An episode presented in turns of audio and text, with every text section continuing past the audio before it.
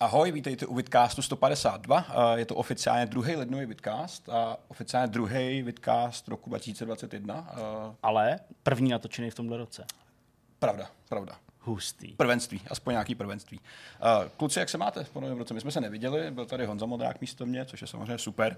Uh, co, jak se máte, Jirko? No, jsem perfektně. Jsem byl týden na, na, na nařízený domácí izolaci, aby se nepotvrdilo, že mám koronavirus, protože jsem měl možný kontakt s někým, u koho se potvrdil, tak to bylo docela fajn.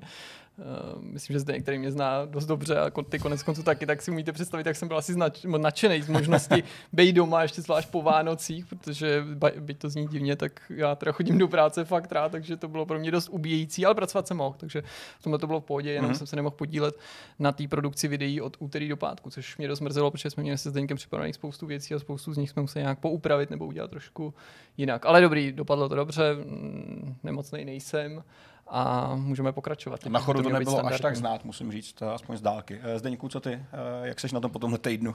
Jo, v pohodě. Odloučení, jo. Jako tak eh, prostě my už máme nějak jako s Jirkou zvládnutý tenhle jako proces. Nestalo se to samozřejmě poprvé, kdy tady někdo z nás nebyl, takže jako jo, jde to udělat.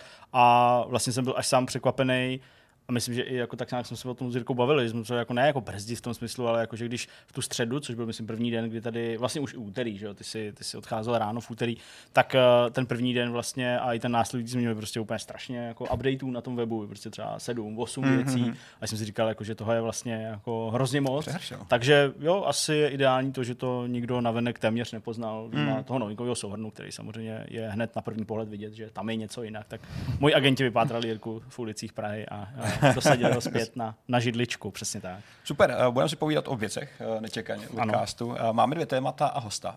Kluci, co jsou ty témata, Zdeňku, o čem Hmm. budeš povídat ty? Já už jsem během týdne, minulýho samozřejmě teda, zpracovával takový jako článek nebo část úryvek z článku, který se byl na Bloombergu, pojednává o vzniku Xboxu Mhm. a na náš web jsem propisoval jenom takovou úsměvnou, ale docela poučnou historku o tom, která Microsoft v době, kdy teprve vznikal první Xbox, tak eh, samozřejmě řešil otázku nejenom hardwareovou, eh, to, jak ten Xbox bude fungovat, ale taky softwarovou.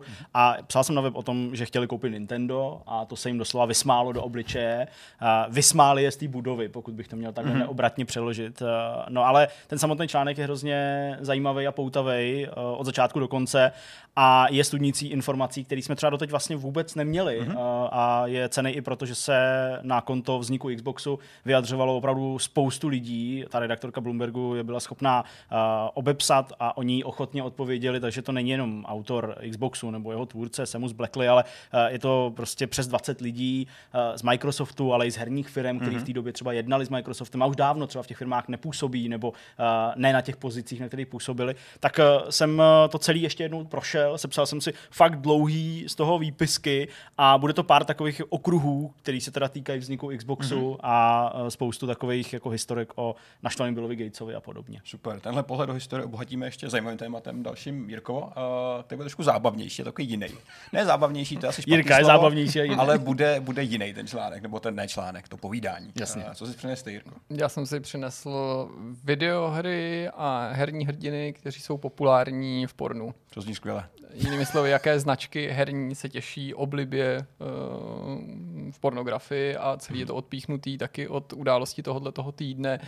A tou je situace ze společnosti Koei Tecmo, která zažalovala producenty videí, který točí pornografický materiály, který vychází ze hry Dead or Alive Extreme Venus Vacation, mm. ale modifikovaný, kde i ty spoře oděný slečny zbaví posledních dílků oblečení a tyhle ty videa se prodávají. K tomu se pak dostaneme a to se mi stalo odrazovým můstkem k tomu tématu. OK. Uh, host eh, byl taky u nás, byl to Ano. Tonda Tripes. eh, No, Uh, on u nás Ne, vlastně u nás nebyl, nebyl. byl s náma, Uh, přesně tak, je nutný teda to uh, uvést uh, do patřičných nějakých uh, mezí kontextu. Uh, povídali jsme se s Tondou Tripesem. Tonda Tripes je uh, herní vývojář, animátor, uh, člověk, který uh, vedle svojí práci, práce v CD Projektu nebo třeba PUBG Corporation uh, pracuje už dlouhý roky na své vlastní hře, uh, která se dřív jmenovala Ricky Runner. Uh, tu jsme taky v roce 2018 společně s Jirkou uh, prezentovali a vlastně přišel i rozhovor s Tondou uh, v té době ještě v Zetku uh, pěkně naživo. Jenomže uh, Tondova cesta napříč uh, jeho kariérou a prostě putování mezi study, tak uh, v tuhle chvíli ho teď zavedla do Paříže, do Francie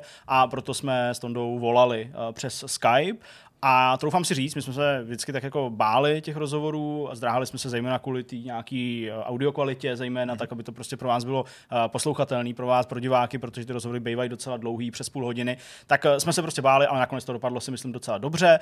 Samozřejmě s nějakým jako s, nějakou, s nějakým kompromisem, ale mm-hmm. myslím si, že to je v pohodě poslouchatelný a navíc je to skvělý obsah prostě. Takže jsme si bavili s Tondou o tom, co dělá, na čem teďka pracuje a jak to vidí do budoucna. Já myslím, že není důvod to dál brzdit a pojďme na první téma. Zdeněk nás už na začátku lákal na to, že nám poví něco víc o tom, jak se chystal na trh první Xbox hmm. a co Microsoft všechno podnikal k tomu, aby tuhle tu konzoli dostal na pulty obchodu. Eh, já ještě jednou začnu tou připomínkou toho, že ten článek se teda objevil na Bloombergu, hmm. napsal ho, nebo spíš dávala ho dohromady, řekněme, uh, redaktorka Dina Bass a jak už jsem říkal, tak oslovila opravdu plejádu uh, lidí, kteří u toho byli v té době. Je jich strašně moc. Ten článek samotný, protože je to vlastně takový jako skoro až rozhovor, nebo možná sou soupis výpovědí na jednotlivý témata eh, v těch okruzích, eh, kolem kterých se Dynabas pohybuje, tak je takový hůř čitelný, protože je hodně organický. Eh, ty lidi si vlastně jako skáčou do řeči, ačkoliv ve skutečnosti asi neseděli v jedné místnosti mm-hmm. a spíš uh, ta Dynabas akorát vybírala prostě ty jednotlivé odpovědi, které na sebe navazovaly, případně se doptávala na některé věci pak těch dalších lidí. Ale opravdu velice zajímavě a poutavě popisuje, jak uh, ta konzole vznikla. My známe ten příběh toho, že prostě Microsoft se někdy na sklonku 90 90. let prostě rozhodl, že vstoupí do segmentu videoher. Uh, asi známe jméno Samuse Blackleyho, který prostě byl architektem té konzole. Uh, víme, že prostě Microsoft chvilku váhal na začátku. To jsou všechno věci, které uh, jsou známé. Ale teďka tomu konečně dodávají ty jednotlivý mluvčí, ten jako skutečný, konkrétní nějaký background, nějaký pozadí těch informací, které jsou zajímavý a místy docela vtipný, až takřka neuvěřitelný. A možná podezřívám některý z těch, kdo o tom vzniku konzole Marceli mluvili, že si tak trochu vymýšlejí, okay. protože uh, dobrá historka může být uh, určitým pokroucením ještě lepší mm-hmm. historka, ale uh, to myslím úplně nekazí ten zážitek z toho. Uh, co je důležité říct, tak uh, videohry v Microsoftu nestartovaly úplně jednoduše. Uh, je to asi, říkám, věc, kterou tak nějak lidi tuší a vědí. Uh, do té doby, než uh, byl nějaký Xbox, nebo než Microsoft uvažoval nad tím, že uh, bude mít nějakou herní konzoli, tak uh, samozřejmě tím nejdůležitějším prostě uh, byl software. Uh, byl to Microsoft Windows, byl to Microsoft Office, byly to prostě věci, který Microsoft, Bill Gates a lidi pod ním chtěli mít prostě na všech počítačích na světě. To byla jejich nějaká mise. A e, proto je vlastně zajímavý zjišťovat, kde vůbec začali uvažovat nad tím, že by tu konzoli měli. A ten tlak přišel uh, ze strany Sony, uh, tak trochu nepřímo. Protože Sony v době, kdy uh, se uváděl na trh PlayStation 2, nebo v té době, kdy uh, PlayStation 2 měl být tou vedoucí konzolí, tak Sony o té konzoli svojí mluvila jako o zařízení, který redefinuje pohled na počítače. Uh, byly reklamy, a na to se taky právě už odkazují někteří z těch uh, oslovených lidí pro tenhle článek, byly reklamy, kde Sony ukazovala, že třeba v domácnosti nějaký blízké budoucnosti bude třeba 3, 4 uh, PlayStation 2, uh, které tam budou a vlastně nahradějí ty počítače. Hmm. A to je prej moment, kdy Microsoft spozorněl, a říkal si, no to je ale jako blbý, protože my nechceme, aby tady nějaká japonská společnost začala vytvářet něco, co má velký potenciál oslovit spoustu lidí a nahradit počítače, protože my chceme jako ten náš operační systém dávat, to oni by nás tam nechtěli, pak se ukázalo, že PlayStation 2 uvažoval nad tím, že by tam byl Linux na tom. Jo, takže tohle to všechno pnutí prostě vedlo k nějakým úvahám, uh, že by asi Microsoft teda měl začít se nějak bránit, mm-hmm. uh, byť třeba nepřímo. A dokonce v tom rozhovoru několikrát padne od lidí, kteří tedy stáli na tom uh, nějakým nejvyšším stupínku rozhodování v Microsoftu, jako je Steve Ballmer, uh, už v té době logicky, jako je Bill Gates, jako je uh, právě ten Samus Blackley, že uh, se jim skoro zdá, jako kdyby si Sony neuvědomila, co těma s těma reklamama vlastně strhla za lavinu, nebo hmm. jako, že si vůbec neuvědomili, jak to třeba může na ten Microsoft působit, když takováhle velká společnost začne něco takového říkat. Pravda. A to byl ten důvod. Samozřejmě tomu ještě přispěla ta skutečnost, že Microsoft na začátku nového milénia, kolem roku prostě 2000, pak samozřejmě se to hodně teda řešilo v roce 2001, kdy už Xbox teda šel na trh, tak eh, čelila velkému uh, tlaku ze strany soudů a americké justice uh, kvůli tomu, že se zdálo, že Microsoft je monopolním prostě subjektem na trhu a to se, to se logicky prostě uh, vládě Spojených států nelíbilo, takže se to hodně řešilo, takový ten antitrust celý, celý spor. A i to do určité míry malinko zbrzdilo, řekněme, eh, ty různé softwarové eh, procesy v Microsoftu a ty lidi, byť je to zase trochu přehnaný, jakoby nevěděli, do čeho rejpnou, tak právě přemýšleli nad tím, eh, jak ta, jak ta konzole bude vznikat. Tak když začali teda uvažovat nad tím, že nějakou konzoli udělají, tak samozřejmě to museli řešit s Billem Gatesem. A ten jim řekl, že by to měli zkusit udělat, že je to vlastně jako v pořádku, na jednom z meetingů v roce 99 se na tom v zásadě dohodli, že to teda udělají, ale celou dobu drželi Billa Gatese v takovým jako mírným nevědomí, jestli to bude mít Windows nebo nebude mít mhm. Windows. Mm-hmm. A to se uh, posléze prokázalo jako strašně uh, důležitý faktor v těch dalších jednání, protože Bill Gates tam Windows mít chtěl. Uh, pro ně je to logicky uh, znak Microsoftu, něco, co vybudoval, něco, co prostě uh, definuje to, čím je mm-hmm. Microsoft. A když uh, začalo se jako uvažovat nad tím, že tam ten uh, operační systém nebude, tak uh, vlastně se mu to vůbec nelíbilo a na ty svoje zaměstnance uh, křičel. Uh, nebyl to samozřejmě jenom Bill Gates, kdo tomu rozhodoval. Uh, hybatelem byl už několikrát zmiňovaný uh, Semus Blackley a taky jeho kolega Kevin Bachus uh, ze skupiny, která si v té době říkala DirectX. Eh, která okay. Eh, tam samozřejmě eh, vytvářela, vytvářela nějaký ovladače pro, pro hry nebo nějaký, nějaký API pro hry, takže to byli oni dva, ale měli tam i samozřejmě spoustu dalších lidí, jako třeba lidi z Panasonicu, kteří dělali na neúspěšném 3D očku a připojili se, připojili se k Microsoftu, byli tam i lidi, kteří se odpojili od Nintendo a připojili mm-hmm. se do Microsoftu, takže to nebyla úplně taková jako střela do neznámá, mm-hmm. ale v celém tom článku mnohokrát zazní, že zcela upřímně Microsoft prostě netušil, co dělá dělá a to třeba i některý pak eh, později uh, výrobci toho samotného hardwareu říkali, že ano, v tom byl Microsoft velice dobrý a velice upřímný. Prostě nám upřímně říkali, že absolutně netuší, co, uh, co dělá. Já se trošku chápu, když tě ještě zastavím, jasně, že, že celý tady to spustila i ta hláška Sony nebo nějaký marketingový výkřik o tom, že chce nahrát všechny počítače, protože Sony už to dobu byla zavedená společnost. Určitě. PlayStationem, takže no, co se týče hardwareu, určitě, že to bylo jako no. riziko, který bral docela vážně. Kdyby to udělal někdo, kdo nemá takový jméno na trhu, tak asi by si řekli možná, Mm. Fuck it, řešíme. Je to tak, je to tak. Uh, to uh, celé domlouvání uh, toho, jak bude Xbox vypadat, uh, jestli bude mít Windows, jestli nebude mít Windows, jestli to bude v podstatě jenom převlečený PC do nějaký krabice, tak uh, probíhalo podle těch jednotlivých výpovědí uh, velice uh, neformálně, velice tak jako osobně, že prostě tu si dva lidi zavolali, že půjdou na oběd, pohádali se tam, uh, odešli, pak si zavolali a vlastně si řekli, že uh, to je vlastně dobrý nápad, takže se uh, na tom shodnou. To třeba potvrzuje Jennifer Booth, která se eh, starala o marketing uh, v Microsoftu a že mnohokrát prostě byla s Blacklim a s Bachusem na obědě, na kterým se fakt jako neschodli, ale pak nakonec prostě vždycky našli nějakou, nějakou schodu, vždycky nějakým způsobem se uh, domluvili. Takže tohle z toho pak hmm. se týkalo i meetingu s právě Billem Gatesem a Stevem Ballmerem, který na nějakým jako velice důležitým meetingu, kde se potkali ty lidi, kteří za to měli být odpovědní, tak ze začátku právě razili to, že by to měl být dedikovaný hardware, že by to prostě měla být nějaká konzolová platforma platforma, eh, byť teda pořád možná v, počítali s tím, že poběží na, na Windowsu. Eh, proti tomu ale eh, vystoupil Blackley a řekl, že nikoliv, že prostě si myslí, že tohle uvažování, dělat nějaký vlastní hardware a prostě dělat nějaký vlastní hardware zařízení je proti myšlenkám Microsoftu a prostě musí to být PC, mm-hmm. který nám někdo vyrobí a my mu prostě dodáme nějaký design a dodáme mu prostě nějaký software mm-hmm. a domluvíme k němu nějaký, uh, nějaký hry. A to, že vlastně narazil, že by to bylo proti Microsoftnímu uvažování, mm. Řekněme, tak to se Gatesovi zalíbilo a proto jim dal právě zelenou, že to bude PC. Jenomže když se začali uh, vymýšlet a vyrábět, tak narazili na mnoho úskalí a popisují samozřejmě i tu samotnou výrobu, že by byla hrozně nákladná, mm-hmm. že, by, že by stála strašně moc peněz a vlastně to jejich uvažování, uh, byť se asi formovalo a měnilo, pak zase zpátky k tomu vlastně původnímu nápadu Gatese a Balmra mít dedikovaný hardware, tak uh, údajně teda změnilo i to, že když Sony uh, oznámí snížení ceny svojí konzole, tak eh, jejich eh, akcie, respektive cena jejich akcí vystoupá nahoru, protože prostě je to zajímavý. Ale kdyby se uh, Microsoft, co by uh, nějaký autor nebo tvůrce prostě počítače uh, rozhodl jako snížit ty komponent nebo jako snížit cenu těch komponentů, tak uh, nikdo jako je nebude chtít podpořit v tomhle tom a to jejich uvažování prostě bylo nastavené tak, že zase jejich akce by klesly, že oni hledali tu cestu, jak se Sony vyrovnat mm-hmm. a uh, proto právě teda se nakonec rozhodli, že to bude, že to bude hardware uh, dedikovaný a že se ho bude Microsoft vyrábět uh, v nějaký vlastní režii. Mm-hmm. Přece jenom tím ale nastavili určitý trend, nebo byli jedním z těch průkopníků toho, co se v těch dalších generacích stalo.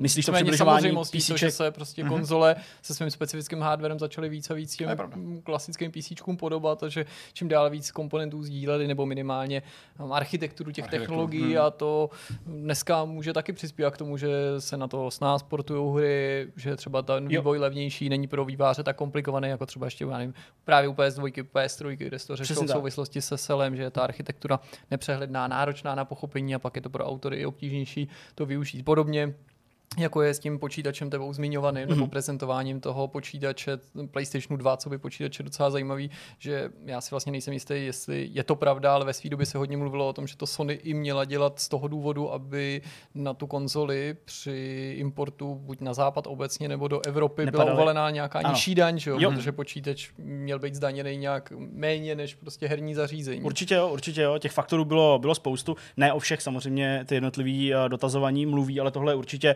jedna z těch věcí. A mě spíš fascinovalo při tom pročítání uh, toho celého článku, jak uh, vlastně nestabilní ty postoje těch obou skupin v Microsoftu byly a jak se to právě přelínalo. Mm-hmm. Že mhm. jako jednou z toho chceme mít PC, jedna strana říká spíš konzoli, pak tahle strana, která chtěla PC, říká, tak teda uděláme konzoli, ta druhá zase je nespokojená s tím, že tam nebude ten operační systém.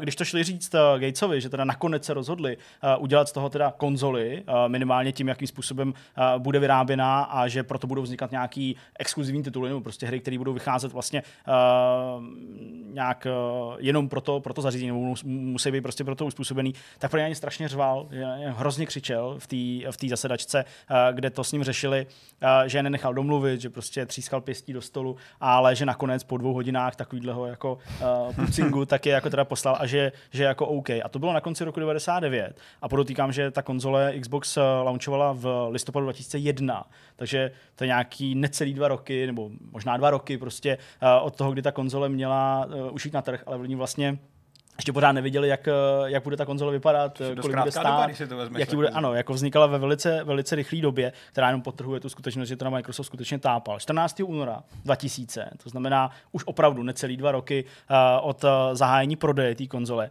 tak uh, si Gates s Balmerem uh, svolali lidi, kteří měli být za to konzoli zodpovědní, protože se zdálo, že se jim v hlavě rozležel ten nápad s tím, že to teda bude zařízení bez operačního systému a že, a že teda jako to asi, asi nebude dobrý. A tam prej, uh, a říká to třeba Jay Allard, říká to právě i ten mnohokrát zmiňovaný Blackley, tak říkají, že už dopředu věděli, že to bude jako ostrý, že ta, že ta schůzka bude jako špatná a že tam budou muset jako na sebe hodně křičet, aby si to vysvětlili. Gates měl spoždění, prý přišel o 15 20 minut později, co prý byl jako uh, už samo o sobě nějaký varovný signál, že Gates nechodil mnohdy Aha. pozdě. A když prý přišel, tak byl naštvanější ještě než na konci toho roku 99, kde jim nakonec teda řekl, že to teda můžou udělat. A začal opravdu po nich eh, křičet právě to, že eh, pošlapávají úplně historii celého hmm. Microsoftu, že je to prostě něco, co jako vůbec nepřipadá v úvahu, že tam nebude Windows, že prostě je to úplně svatokrádež, že tady budeme spát peníze do něčeho, co prostě nemá náš systém. A opravdu jako obrovský názorový střed. A nebyli schopní najít tu schodu. Všichni doufali, všichni od Blackleyho, doufali, že Jay Allard, který v té době už pracoval 10 let Microsoftu, ale bylo mu v té hmm. době asi 31 let nebo 30 let možná, tak eh, že on, co by softwarový inženýr, že, který jako má za sebou spoustu úspěšných projektů, že vystoupí proti Gatesovi, že jako do té doby často byl schopný s ním mluvit jako rovnej s rovným a věci mu prostě nějakým hmm. způsobem i vymluvit a tak dál, tak se prý všechny oči otočily na Jay Alarda, když skončila nějaká bouře jedna on prý neřekl vůbec nic, že byl úplně jako neschopný slova, mm-hmm. uh, nějak se jako Gatesovi postavit. Nakonec se do něčeho pustil, Gates ho prý úplně umlčel, jo, říkal, že prostě úplně jako bullshit mluví a, a že prostě ať jako je ticho. Ale nakonec do toho stoupil Steve Ballmer, protože Steve Ballmer na, na začátku roku 2000 se stal CEO společnosti Microsoft. Mm-hmm. Pro něj to ale byla údajně strašně jako těžká doba, protože jednak uh, tohle nějaký rozhodnutí 14. února na začátku nového roku, kde on teda se stal tím CEO, mělo být uh, jedno z nejdůležitějších, který zatím v té době měl udělat obrovský rozhodnutí eh, s obrovským rizikem, mm-hmm. samozřejmě v něm se točících spoustu peněz. A navíc on ještě říká na té osobní rovině, že mu v tu dobu umíral tatínek na rakovinu, pak týden po téhle schůzce mm. toho 14. února nakonec skutečně, uh, skutečně zemřel tatínek. Tak on říká, že byl hrozně jako, jako psychovaný, ale pak prostě jako řekl, že já jsem CEO, tohle vlastně není rozhodnutí byla Gatese v té hierarchii, takže to budu muset rozhodnout já a on jako cítil, že teda to rozhodnutí bude muset udělat a pak se zved nějaký viceprezident, jehož jméno tam nikdo neuvádí. A do té hádky, která jako v mojí hlavě vypadá asi jako hádka o to, kdo donese prsten do Mordoru, jo, prostě pánovi prstenu, tak stoupil a začal říkat, Uh, poté, co oni teda se bavili o nějakým odkazu Microsoftu a pošlapání dobrýho jména a prostě biznesu, který dělají, říká, no ale co ta Sony, co ta Sony, teď my tady vlastně jdeme proti Sony, tak co ta Sony? A prej jako v tu chvíli jako ticho, Gates, no jo, co Sony vlastně? Otočil se na Balmra a on říkal, no jo, co Sony? Teď vlastně to je všechno jenom kvůli Sony. Tak jdem do toho, uděláme to prostě. Dostanete 500 milionů, můžete mít vlastní kancli, pokud chcete a nechcete, aby jsme hmm. vám otravovali a konzoli prostě uděláme. Takže tímhle tím způsobem se vlastně dohodli okay. uh, v únoru 2000, že tu konzoli udělají. A co mě teda fascinuje a přijde mi to velmi nekorektní, uh, z dnešního pohledu nevím, jestli by se k tomu tak někdo hlásil. Uh, konzole uh, Xbox měla kodový označení Midway Eh, co by připomínka jedný z nejslavnějších bitev Američanů proti Japoncům e, ve druhé světové válce, tak to, mm. mi hmm. přijde, to mi přijde docela jako solidně nekorektní.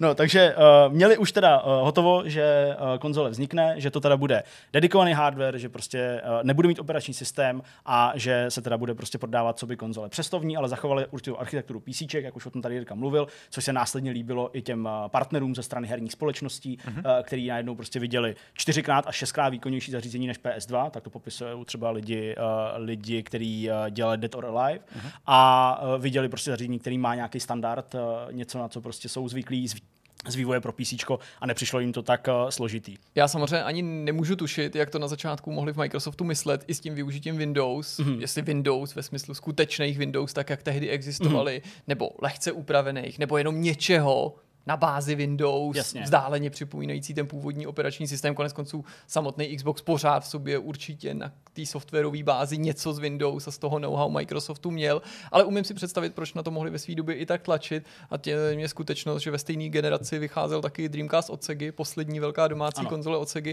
a ta se k tomu hrdě hlásila, že běží na Windows CE. Mm-hmm. A samozřejmě to nevypadalo jako klasický Windows na PC, ale možná to uh, zblížení těch konzolí a PC, zblížení konzolí a Microsoftu tam bylo ještě patrnější a proto se mohlo uh, těm největší postaveným zástupcům mm-hmm. Microsoftu ve vedení zdát divný, aby pak jejich vlastní konzole ten Windows třeba neměla, neměla ten Windows, tak alespoň pravda. v takové mm. míře jako Dreamcast. Jo, jo, to je určitě možný a určitě správná připomínka. Uh, o Seze tady ještě pak něco padne, protože ta jim třeba pomohla do určitý míry tím, jak scháněl Microsoft partnery pro, pro hry, ale určitě jo, umím si prostě představit to uvažování Gatese, který opravdu jako buduje ten operační systém a pak prostě má nasypat prachy do něčeho, pod co se má podepsat Microsoft uh-huh. a to vlastně úplně jako se zřeknout toho, eh, na čem tam takovou dobu pracovali. Takže jo, zcela nepochybně. Tady ale nekončilo furt ta, eh, takový to jako gerilový nebo, nebo řekněme punkový období toho vzniku té konzole eh, až do vlastně představení té konzole na CESu 2001, kdy tam Gates společně s Rockem, Dwaynem Johnsonem na pódiu ukazoval a tak dál,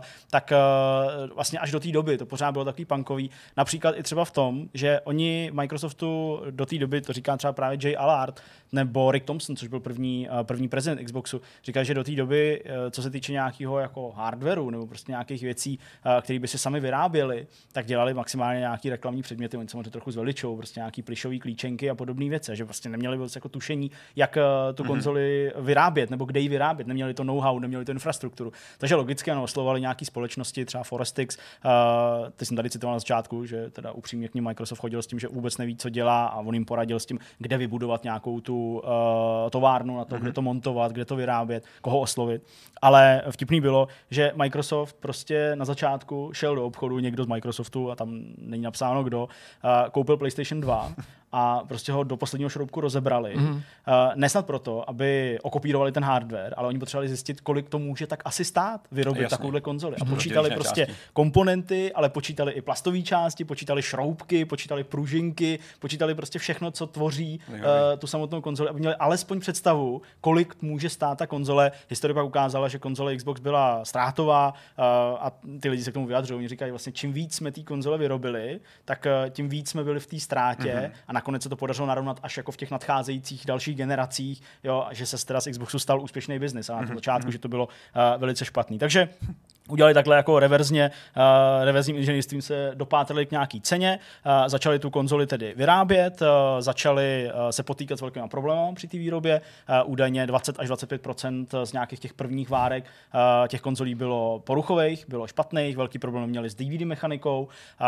která prostě uh, škrábala disky a oni prostě potřebovali zjistit proč a uh, jakým způsobem, tak na tom třeba uh, sám Blackley říkal, točil vlastní nějakou, uh, nějakou knihovnu filmů na DVDčka, hrách, prostě, si poškrábal, aby, aby prostě jako to otestoval a zjišťoval, že to bylo jako náročný. Nakonec ale i s tím se dokázali vyrovnat, takže ta konzole se uh, vyráběla a pak potřebovali ty hry. Uh, o těch jsem psal částečně v tom, mm-hmm. v tom mhm. článku, že to teda domlouvali s různýma společnostma, uh, oslovili Electronic Arts, ty na ně koukali úplně jako uh, kdo jste. Uh, v té době uh, šéf, uh, šéf Electronic Arts, tak uh, to byl Larry Probst, tak uh, řekl, jako kdo vy jste, já vždycky, když jednám s Microsoftem, tak uh, sem chodí někdo úplně jiný. A uh, Black Berkeley řekl, já jsem konzole, a tak se mu jako vysmáli tak trochu. V té době i John Riccitello, který se pak následně stal šéfem EA, tak uh, vlastně jako byli takový skeptický, říkali, že ačkoliv pak specifikaci té konzole uvěřili a věřili tomu, že to vlastně může být jako pěkný zařízení, tak se z zájmu nějaký vlastní ochrany snažili vystupovat velice jako skepticky hmm. a proto třeba ten Larry Probst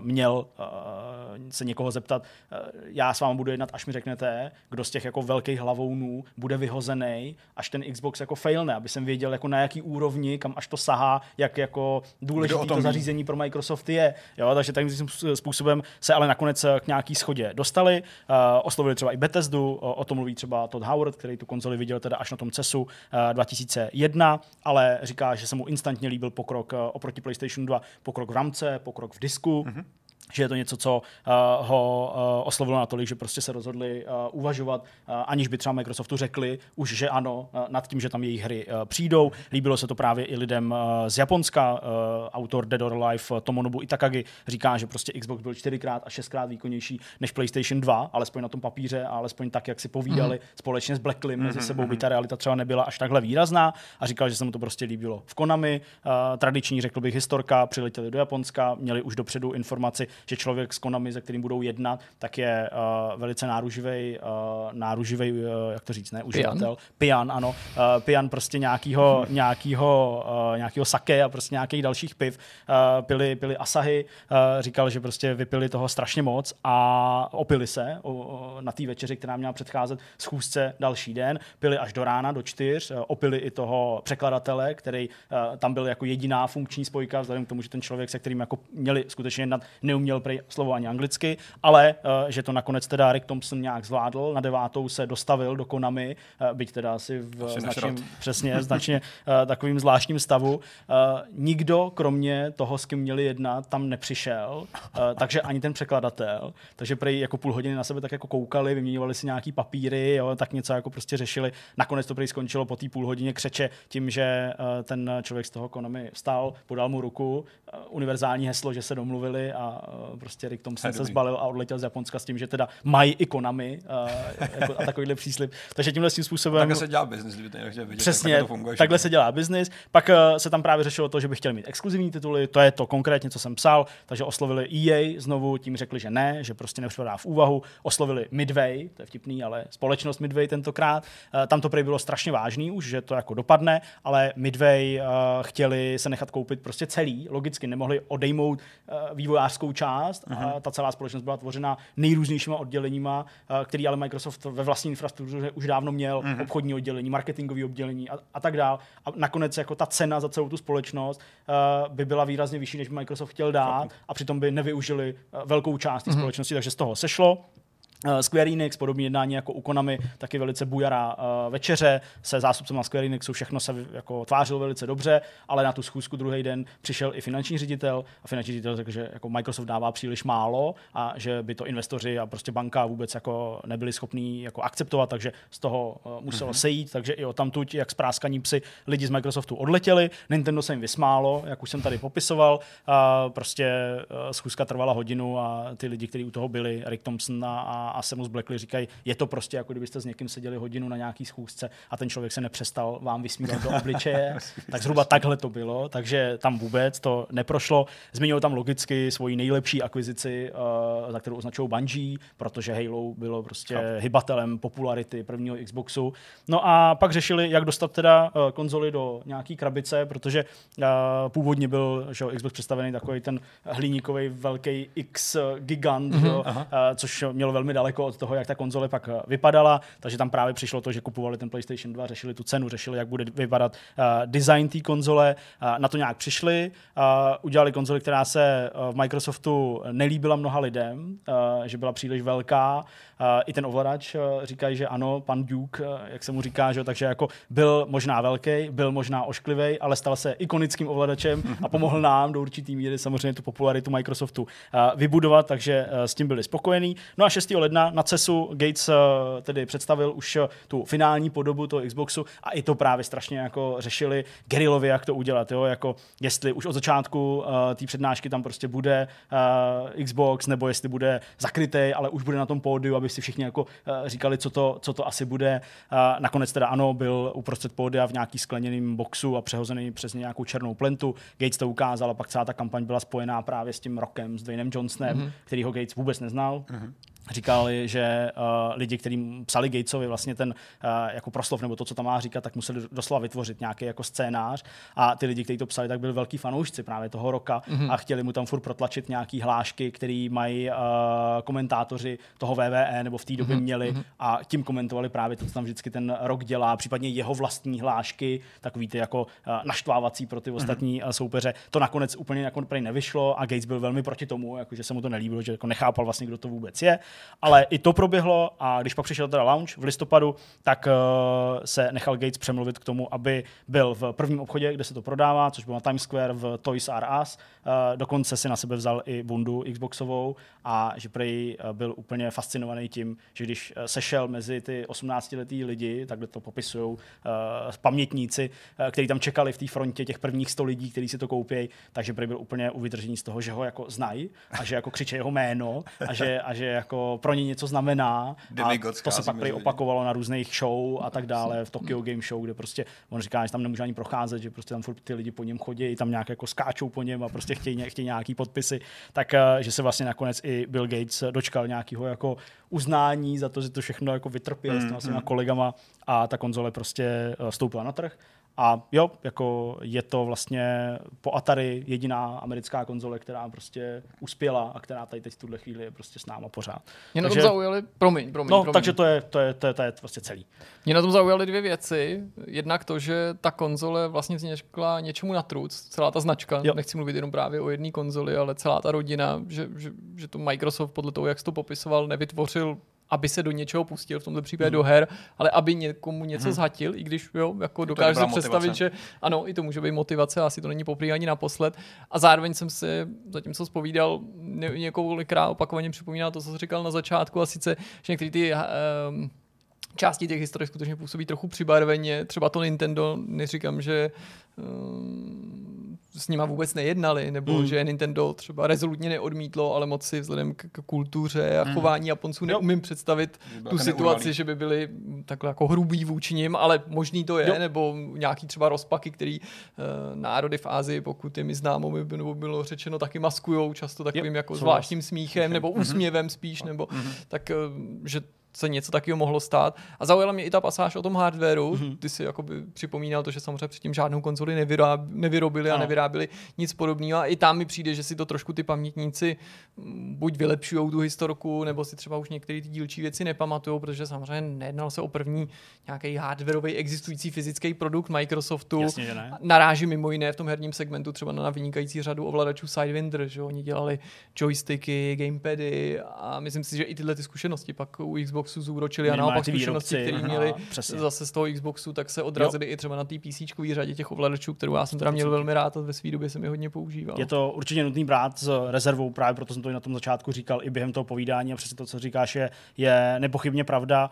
A I tak se ale myslím, že to jako nekazí ten, ten, ten celý příběh vzniku té konzole. No a úplně poslední věc. Uh, já vlastně nevím, nakolik je to známý, nebo nakolik uh, je to věc, kterou prostě si lidi vysvětlují třeba špatně, nebo vůbec nevědějí, jak si ji vysvětlit. Uh, proto to není kvíz, jenom mě vlastně zajímá, jako pátrám. Vy víte, jak vznikl název konzole Xbox? Já myslím, že to bylo odražený původně od toho DirectX, že se to mělo původně jmenovat něco jako takže, DirectX konzole. Takže je to, prostě... je to jako informace, prostě, která jako je známá, tady nepadla. Poprvé já jsem taky už někde jako zahlídl, ale prostě jsem nevěděl, jestli jo nebo ne. Ano, mělo to být jako DirectX Box mm. a zkráceně Xbox, takže to pochází právě od té skupiny Blackleyho a Bachuse. Mm. Tak jo, tak mm. tolik k tomu. Pořád stejně jako pod tím článkem doporučuji, abyste se na tom Bloombergu našli, nebo případně přes rozklik na našem webu a podívali se na to, pokud umíte anglicky, tak samozřejmě za sebou všechno detailně a s dalšíma ještě podrobnostma je fakt super. Pěkná vzpomínka, díky za ní. Moc. Tak jo, pustíme se na další téma.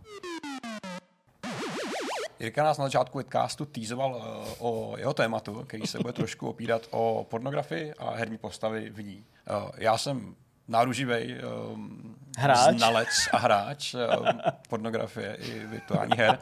A vím, že Jirka taky, takže tady si můžeme trošku i notovat. Uh, já jsem, musím se přiznat, nekoukal nikdy na žádný video, který by bylo, nebo se opíralo o hry.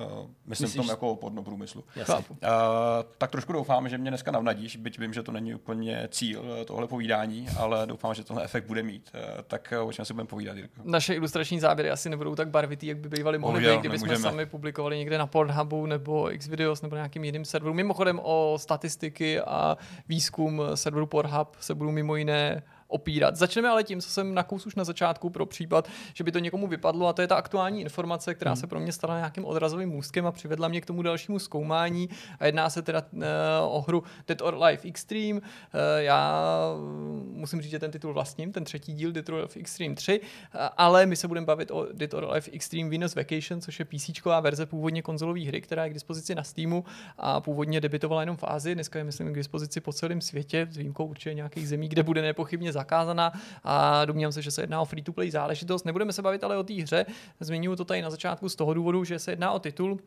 které lze modovat jako lecos nebo téměř cokoliv na PC.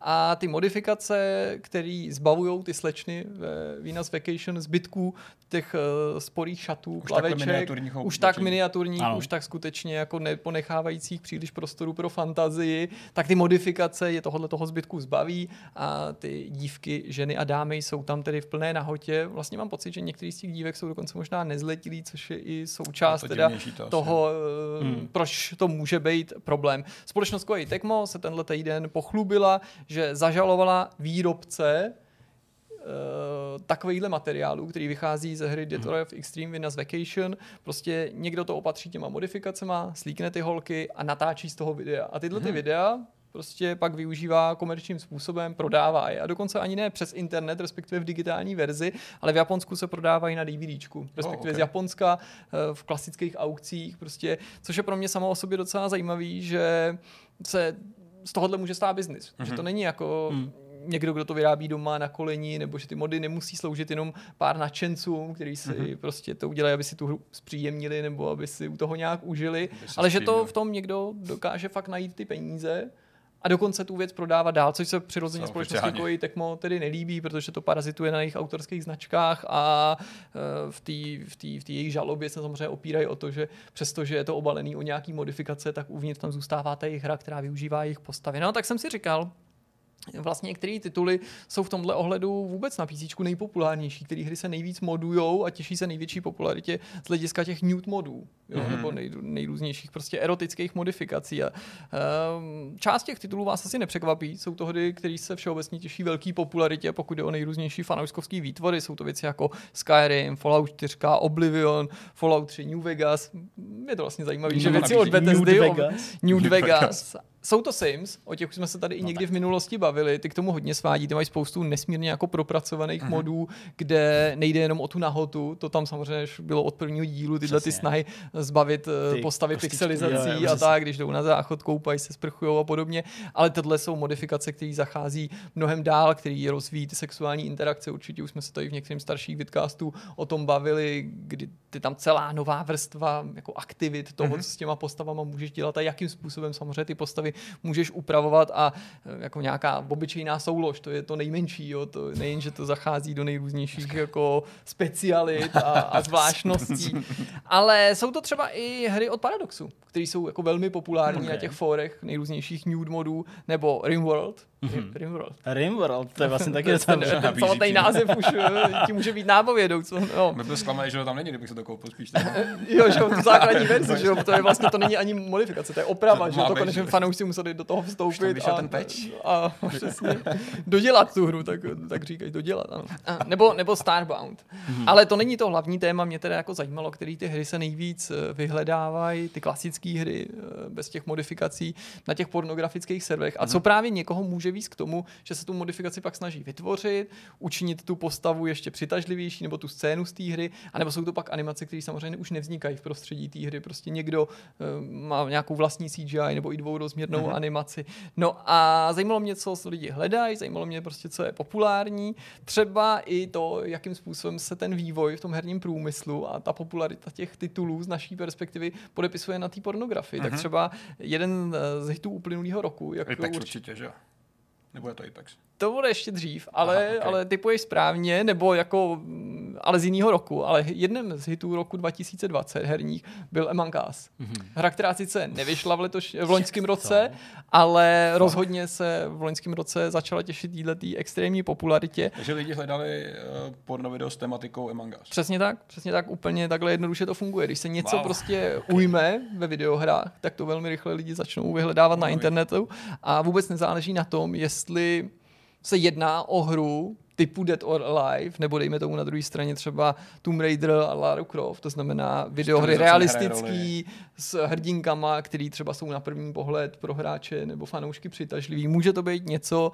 co v sobě neukrývá zdánlivě vůbec žádný erotický potenciál, nebo není, není tam žádná prostě nahota ani narážky, mm, řekl bys, že to prostě je úplně asexuální, hmm. ten, ten, ten, ten obsah i, i ty postavy, které v tom, v tom vystupují. A přesto se opakovaně na nejrůznějších příkladech potvrzuje, že ten sexuální náboj může dostat úplně jakákoliv videohra. Mm-hmm. Obecně by se určitě dal říct jakýkoliv produkt, že vznikají parodie nejrůznějších filmů, komiksů, pravda. ale opravdu jako sebebizarnější titul, který tě napadne, včetně možná i do extrému dohnáno nějakých logických rychlíků, najdeš v těch tabulkách toho, co lidi na tom Pornhubu prostě vyhledávají. Skutečně ten Pornhub, ale i ty další servery tohoto typu se stávají jakýmsi jako jako ekvivalentem Google v tom, že lidi tam, tam zkouší no. prostě dávat. Jo? A když něco přesně odráží to ten trend. A když něco prostě trenduje na Google, na Twitteru, když je něco prostě populární, tak, tak lidi to cpou i do Jasně. toho Pornhubu a rozhodně to nedělají náhodou. Možná to, tím cílem nemusí být ani chuť jako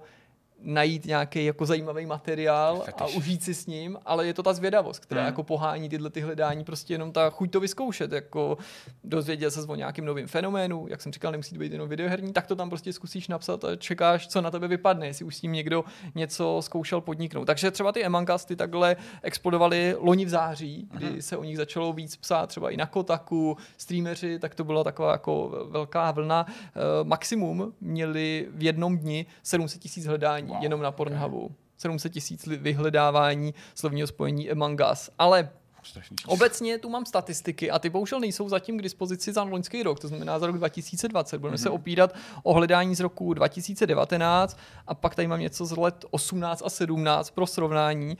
On určitě server Pornhub a jeho kolegové něco připraví z toho loňského mm-hmm. roku 2020, ale to zatím bohužel k dispozici není. Já tu tabulku určitě dám k dispozici našim, vašim, nebo našim divákům, takže nemá smysl, abych to úplně jako jedno po druhém procházel, ale jenom v rychlosti rychlosti vyjmenuju, že v roce 2019 to byly videohry jako Overwatch, Fortnite, ale i Pokémoni, Minecraft, to, co zmiňoval uh, Petr správně Apex. vypichoval, Apex Legends, což byla v roce 2019 novinka v tom žebříčku těch nejvyhledávanějších Jasně. her na Pornhubu. Jo. Všechny ostatní si buď vylepšili, polepšili nebo mhm. pohoršili mm-hmm. oproti předchozím rokům, ale Apex Legends přesně zase podobně jako ten Us dokázal, že když je něco trendem, když je jako najednou hmm, něco mm-hmm. jako vyhledávaný, oblíbený. No a pak jsou Já tam ten prostě... Apex pletu s jinou asi tabulkou a to byly, myslím, že nejvíc parodovaný uh, hry daného roku.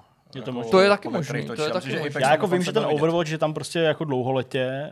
Ten se nabízí taky docela. No. Přesně. Těch, těch postav ženských je tam strašně mm, moc mm. a a Velmi často takhle to možná zní, jako že, že tady prostě mluvíme jenom jako o nahatých ženských, jo, ale uh, fakt je ten, že prostě No, je to asi proto, že to nehledám, nebo nevím, ale mně prostě přijde, že jako těch herních eh, porno parodí nebo nějakých porno předělávek, který jako se zaměřují na chlapy, je jako míň, než... Nezdá se že by bylo tolik, no. Nebo asi to je možná prostě tím, že to nehledám, možná, jo, tak ale přijde mi to tak, že hmm, prostě, mm, že vždycky tady prostě řekneme jasně, v té jsou jako holky, které jsou přitažliví mm. a to porno z nich udělá ještě přitažlivější. No ale, ale zase, když tam vystupují ve dvojici, tak pak je to vlastně... A je to pár jako muž a žena, Jasně. tak pak ten, eh, ten, ten muž z, tý, z toho videoherního světa taky pochází. Jo. A to si myslím, že je třeba právě případ toho Overwatche, ale určitě i dalších hmm, her.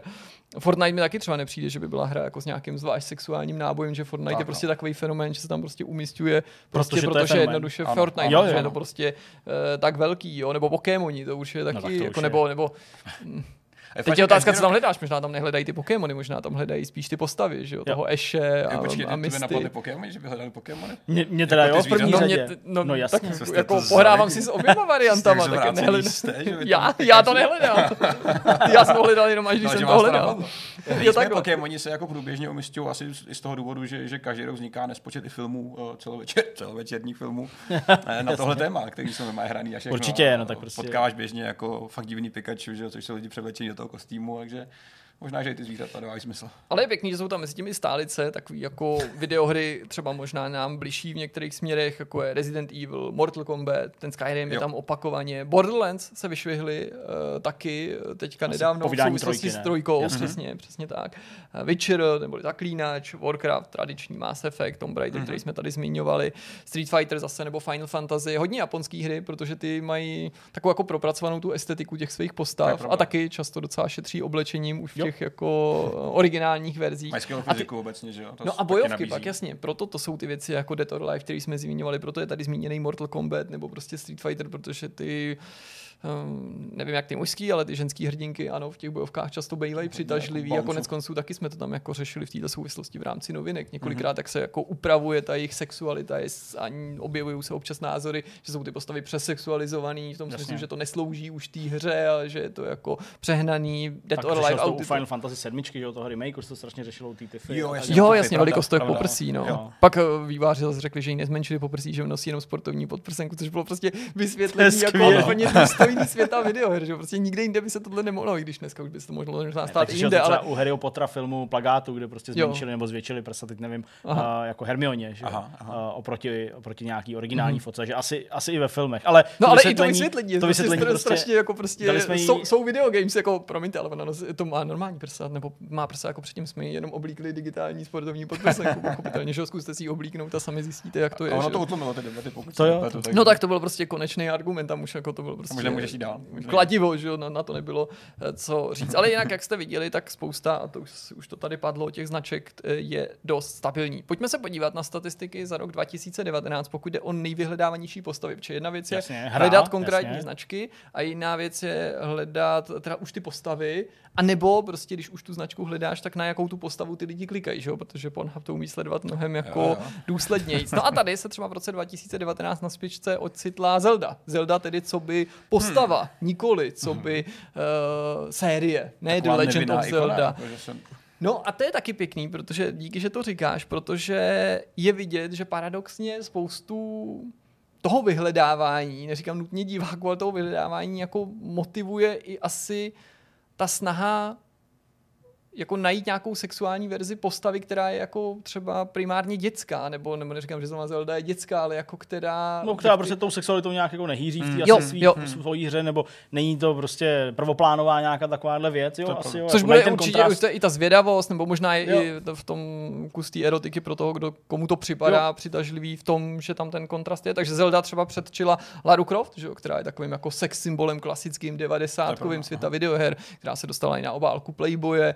Myslím, že to byla jedna z prvních, ne úplně první videoherní postava, která měla svoji jako obálku. Ale pak je to Diva z Overwatche, mm-hmm. jak jsme tady mluvili o tom tom. A pak je to zase jako série od Nintendo, eh, takže třeba Peach. čtvrtou, je to tak, jo, čtvrtou nejvyhledávanější videoherní postavou na Pornhubu byl Super Mario. No, tak hurá, Což jako konečně chlap, že aby to bylo vyrovnané. Italský, ital, ital, ital, pak je to Bowser, Mercy z Overwatche, Maze Overwatche, pak Ada Wongová z Resident Evil. Kdyby no, se stala, která postava jako, je nejvíc jo, jo. sexy jako z Resident Evil, tak je to, že by je to Ada. Hodil, no.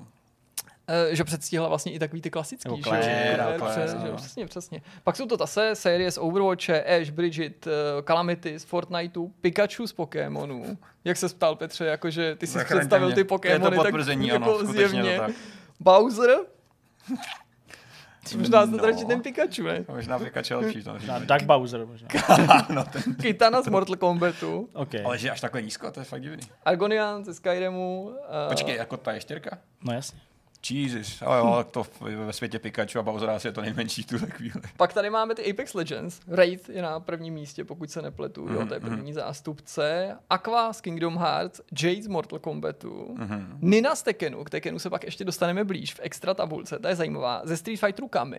Mm-hmm. Se Jo, jsem myslel, že tam bude třeba Chanli, to je taková ta vojenská holka. Ano, s tím baretem, blondýna. S tím culíkem, ne? Jo, jo, jo, přesně, přesně tak. Uh, z Fortniteu Bright Bomber, No. A pak je, pak je teprve Chanli, Sonya Blade z Mortal Kombatu a tak dál a tak dál. Mm-hmm. Claire Redfield eh, téměř na konci této tabulky a ještě Maya z Borderlands. Přesuneme se do roku 2018, kde je samozřejmě zase k dispozici tabulka popularity těch jednotlivých postav. To byla na prvním místě Bowset, pak Bridget z Overwatche, Lara Croft byla tady dokonce třetí, ale já mám pocit, že tady bylo jasně, tady bylo totiž jako i Videomaker a tak dále, ale tady byla nějaká odlišnost Tady byl totiž někdo jinak, ale je to jenom v tom pořadí, mm-hmm. jasně. Tady byla ještě jako Lana z, od Nintendo, Firech, z Overwatche, ale v zásadě ta tabulka je velmi podobná, velmi stabilní a už v tom roce 2017, což je další v pořadí, tak zase prostě jako tomu dominuje prostě Overwatch. ten Overwatch, tak mm, jak jsme se mm. bavili, i když ta Lara Croft se tam vždycky vyšvihne minimálně do té první, první desítky, mimochodem Pikachu tady byl třeba až někde, já nevím, to je minimálně desátý místo nebo na chvostu této konkrétní tabulky z roku 2017. Ale když jsme zmiňovali ten Tekken, tak eh, to je vlastně možný spojit s takovou jako rychlo soutěží. Vy si vybavíte eh, ženský postavy z Tekken Kenu? Protože... Pár. To moc ne teda. Nina, Anna, to byly ty dvě. Smím se tady otevřít? Nebo jo, jo, jo, určitě. Nebo si můžete pomoct s tou nápovědou. Mě by to zajímalo, jak byste to seřadili, protože mě docela to pořadí zaujalo. Tu Ninu mm-hmm. jsem prozrazoval, to se vyšvihla dokonce mezi ty nejpopulárnější v tom daném roce. A tady vévodí tomuhle žebříčku, to není žádný mm-hmm. tajemství, ale mě by zajímalo, a nemusíte ani zkoušet přesný pořadí, jestli když si otevřete ty postavy, jestli byste mi řekli, který si myslíte, že budou vyhledávaný, protože mě to docela překvapilo v tom ohledu ne, že by ty postavy neměly být pěkný, ale a tím už vám trochu napovím, že to není plný těch klasických postav, tak jak jsem třeba já si myslel, že novějších? bude. Spíš jako z mýho pohledu novějších. No. Hele, na webu eh, City Boy Geek, Geekines ano. jsem si otevřel žebříček deseti nejlepších ženských bojovnic z Tekenu. To, to není a jako... zaujalo mě osmé, osmé místo Panda. To tam doufám není. Není tam panda. Panda tam není. není. to je v tomhle žebříčku, možná v nějakém širším. Hele, tak jako takhle, jak se koukám, tak tady jich je prostě deset, kromě pandy teda, uh, tak dohromady teda devět. Ano. A třeba Anna Williams, No, to je, to je, tu zmiňoval přesně Petr, tak přesně, Anna Williams to by tam, tam úplně klidně mohla být a do a tohohle žebříčku se nedostala oh, vůbec. Okay, okay. A ten má, myslím, 10 míst. OK, takže Anna Williams ne, jo. dobře. Tak uh, její sestra? Ta Nina, ta je, ta je tam první. Ta tam je, jo, vlastně ta to, je si, první. to si říká. Ale Kristý tam musí být určitě, Kristý Montero. No a přitom tam není. Není, OK. Ne. okay. Tak uh, Lily Roch, Rochefort. Lily je třetí. Třetí. Mm-hmm. Ukažte mi. Tady je takový prostě teď no, těch, ona, ona může mít podob spoustu. Že? Ne, no jasně, no. no. Takže, takže tak, no OK. Tak tady jako v tomhle žebříčku dali na první místo tuhle tu Lily. Tak to je zajímavé. Tak a není to úplně daleko. No hele, tak já nevím, já, já ty postavy si nevybavu, tak Zafína? Ano, ale ta je před předposlední. Před předposlední, mm-hmm. tak tady je obrázka vlastně taková jako relativně. velice spoře oblečená. Uh, Asuka Kazama. Jo, ta je čtvrtá. Taky, OK. Ty jo. Link Shell to tam je? Nebo není? Jo, ta je na desátém místě. Já Až bych na konci. třeba mnohem vejš. Já taky, jako. já taky. Ta je- ta je- ta je taková postav, tradiční, že no, jo? jasně, No, přesně. jasně, ta už byla ve trojce, že jo, myslím prvně. Jo, ve trojce ve byla první, no. Určitě No. trojce. Možná je mám jako uzavřený, nevím, jak to vnímají diváci, a možná to máte podobně jako já, to vnímání těch postav tím, že ty novější díly už jsem tolik nikdy nehrál. Takže no. už jako třeba, nevím, do Tekken Tag Tournament, nebo možná ještě něco potom, ale že No, tím pádem je tady třeba z Tekenu 6 až Alisa Boskonovič. Jo, ta je na pátém místě, nebo šestém, jasně, no. No, tak to je taková prostě růžový vlasy, no, tak uh, chápu. A hele, vlasy. druhá, to, máte ji tam, Elizu. Eliza tam není. Není, no. Není tady. Ani si nebavu, jaká postava to vlastně no, tak byla. si ji tam otevřete. To. Tak to je, Eliza. takhle se to píše. Tak. Co ukáž? Jo, takováhle, to vypadá jak Harlequin Queen trochu. Mhm. Mm-hmm. To už jde úplně mimo moje, moje znalosti, no, tak je nějaký.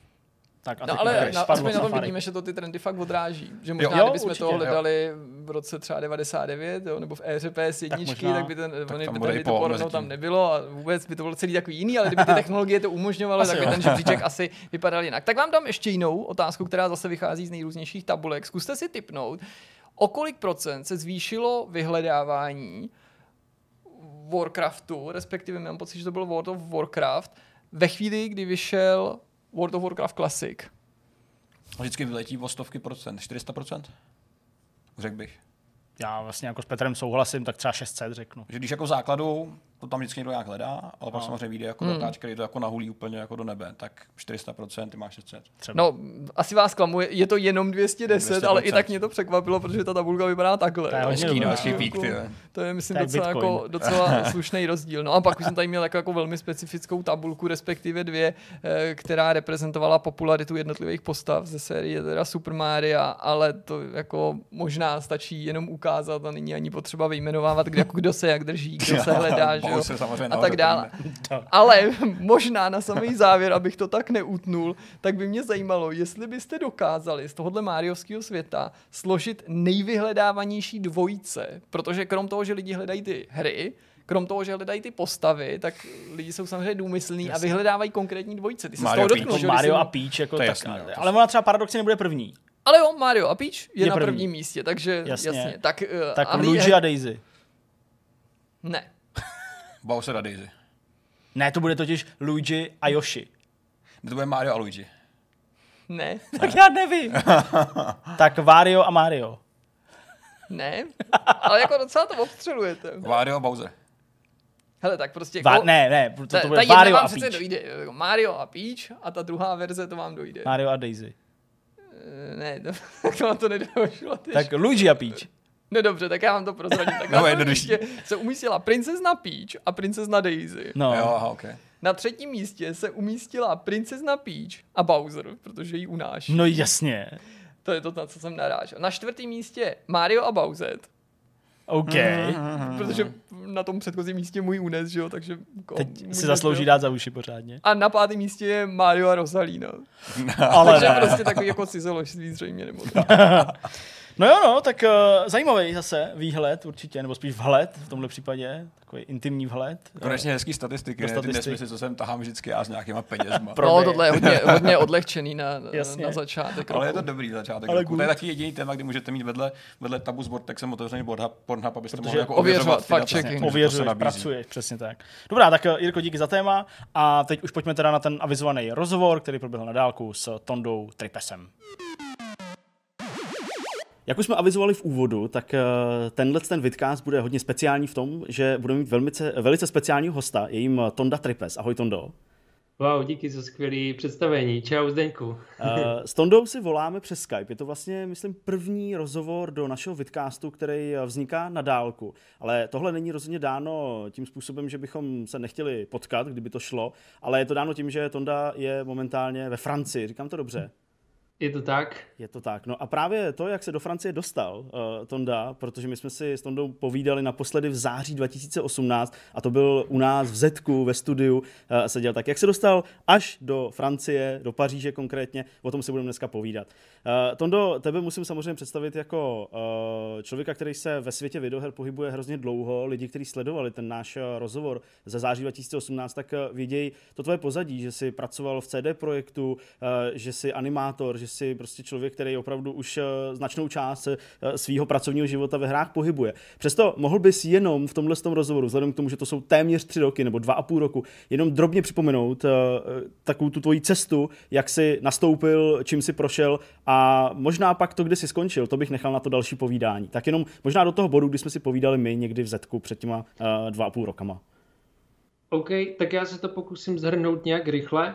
Um, chceš to úplně od začátku? No, um, trošku zrekapitulovat? Klidně, okay, tak já můžeš, jsem, ať mají lidi přehled.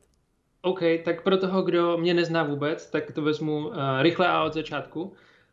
Um, začal jsem někdy v roce 2003 tím, že jsem přesvědčil své rodiče, aby prodali koně a koupili mi počítač. Oni přistoupili na moje podmínky a v tu chvíli já jsem um, obeslal všechny kamarády a snažili jsme se nějakým způsobem získat uh, soft na to, abych mohl začít animovat. V roce 2009 uh, jsem získal první jako uh, full-time nabídku na práci pro um, herní studio a postupem času jsem se v tom studiu vypracoval z juniora na supervisora a v roce, myslím, 2013 nebo 2014 jsem začal jako tu opravdu tříáčkou kariéru v CD Projektu, kde jsem pracoval jako animátor a když jsem tam přicházel, tak jsem vlastně nastupoval na projekt, který jsem měl vést, um, co se týká animace a během tří měsíců jsem v kanclu narazil na Adama, na Adama Badovský, který seděl v mojí židli a říkal, že se mu strašně líbí, co dělám na tom menším projektu a jestli bych nechtěl jim pomoct a, s Večerem trojkou, což pro mě byla ohromná výzva a já jsem to přijal, takže jsem několik měsíců pracoval na dvou projektech. Stával jsem ve čtyři ráno, jel jsem do kanclu, zbídl jsem sekuritáka, šel jsem pracovat, v šest jsem se vrátil domů, zašel jsem do posilky, navečeřili jsme se a tohle jsem dělal šest dní v týdnu asi a, půl roku a potom jsem vlastně dosáhl toho pomyslného vrcholu, co se týká animátorské kariéry a už delší dobu jsem cítil to, že bych chtěl začít dělat něco jiného a přejít z dělání těch asetů na dělání těch her samotných. Takže jsem se vlastně tak jako přerodil na uh, vývojáře a tam vzniknul ten sen založit si vlastní studio a od té doby jsem na tom usilovně každý den pracoval. Ten uh, sen vlastně se strašně těžko uskutečňuje, když pracujete v těch společnostech, hmm. protože po vás chtějí uh, jako někdy až moc. A tak jsem se přesunul na outsource a freelance. Dělal jsem animation direktora pro outsourcovaný cutscény do Quantum Breaku, hmm. potom uh, dalších pár zakázek se skvělým týmem animátorů, který jsem manažoval a začal jsem si budovat uh, dvě studia. To jedno je známější, to se jmenuje Contra Concept a vyvíjí, vyvíjí vlastní hru, která se původně jmenovala Ricky Runner. V současné chvíli jsme udělali úplně totální obrat o 180 stupňů. Tomu se dostáváme za chvilku, jasně. Teď se ten projekt jmenuje Rocket Boots Mania a už má těsně před vydáním, myslím si, že rok 2021 je rok vydání Rocket Boots Mania a minimálně jako uh, vel, velký progres jsme udělali během korony, o tom se taky můžeme popovídat. Určitě, určitě. No a to druhý studio, který jsem uh, vlastně budoval jako neveřejně, uh, o kterém vlastně ví jenom uh, moji klienti a lidi, se kterými spolupracuju, tak uh, to se jmenuje Stellar 3D a to je vlastně uh, primární uh, způsob mojí obživy, uh, kde já vlastně nabízím nejenom animační služby, ale um, v jedné společnosti například uh, poskytuju službu jako gameplay direktor, protože ty zkušenosti z toho tříáčkového světa um, ti prostě nabízí možnost se naučit, uh, jak ta hra funguje a co je důležitý pro to, aby ta hra se nejenom uh, nejenom aby dobře vypadala, hmm. ale aby se hlavně dobře ovládala. A, takže vlastně postupem času z toho animátora jsem se jako stal spíš vývojářem a můj ultimátní cíl je prostě vyvíjet jako hry pro um, co nejširší publikum lidí. Hmm. Hmm. Dobrá, tak tady bychom mohli úplně perfektně navázat, protože to přesně je ten bod, že kdy jsme začali si povídat eh, v tom roce 2018 o Ricky Runnerovi, i když teď v tuhle chvíli už tedy eh, Rocket Boots eh, Mania. Tak pojď nám říct teda, jak se to celý změnilo. Já si pamatuju, že když jsme to hráli, tak to vypadalo úplně suprově ve smyslu té animace, bylo to strašně náročný, opravdu jako zvládnout ty některé úrovně, to byla až jako šikana z vaší strany na ty hráče, tím prostě proběhnout na ten čas, ale bylo to šíleně návykový. Moc se nám to s Jirkou líbilo v té době. Eh, kam se to tedy posunulo a proč třeba došlo k tomu přejmenování? Tím bychom vlastně mohli začít. Jasně. Tak já bych jenom v rychlosti řekl, že celkový ten záměr s tou hrou rozhodně nebylo vydělat eh, miliony a prostě koupit si někde ostrov privátní a vybankovat to a uh, přestat dělat hry. Mě ty hry strašně baví, inspirují a myslím si, že hry jsou velkou součástí naší společnosti jako takový a kultury, hlavně západní, ale i východní. A proto já jsem chtěl tenhle ten projekt vyvinout hlavně kvůli tomu, abych se naučil, jak se vlastně ta hra dělá a co to všechno obnáší. Jasně. A to vlastně uh, obsahovalo, obsahovalo i rozhodnutí, že to budeme dělat skoro všechno sami, co hmm. můžeme, protože mi to nabídlo možnost si prostě vyzkoušet všechny ty věci a jedno z uh, klíčových rozhodnutí bylo, jestli budeme mít publishera nebo ne. Ačkoliv jsme měli nějaké nabídky, tak jsme se rozhodli, že to uděláme sami Což na jednu stranu se může jevit jako obrovská chyba, protože když jsme tu hru vydali těsně po tom, co jsem u vás byl, tak vlastně přišel první střed s realitou a to bylo to, že když v současné chvíli hru vydáte na Steamu, tak plavete v obrovském oceánu a jsou tam neskutečně velké ryby. A ačkoliv my jsme třeba jako malá pěkná rybička, tak uh, tam strašně uh, snadno můžeme zapadnout. Nicméně, s tím, co jsem řekl, tak je jasný, že my jsme to rozhodně nechtěli vzdát v momentě, kdy se prostě neprodá 10 tisíc kopií, 20, 50, 100 tisíc.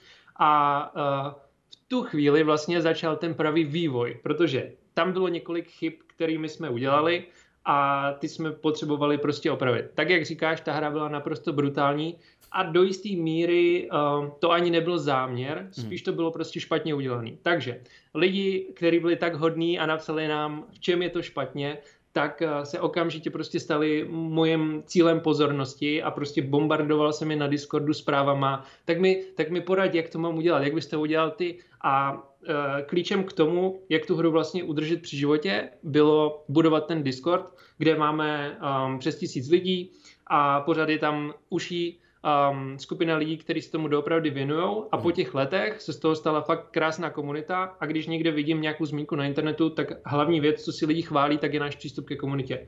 Super. Věci, co jsme, věci, co jsme opravili je, že když jste to hráli vy, tak to byl nějaký soubor levelů, který byly lehce nekoherentní a celý ten koncept byl takový roztříštěný. Je to daný tím, že jsme začínali jako adventura, potom jsme přecházeli na něco jiného. Takže jsme udělali totálně reset, řekli jsme si, o čem ta hra je, je to o běhání, o skákání a o tom, že si užíváš ten, uh, ten ovladač té postavy, což je prostě naše domena a ty animace skvělý. Mm-hmm. Takže to je jádro té hry. Okolo toho všeho to bude celý postavený. Nejsme scénáristi, nemáme ambici dělat prostě příběh o tom, jak někdo dostal prostě nějakou smrtelnou nemoc, nebo jak běží prostě někoho zabít.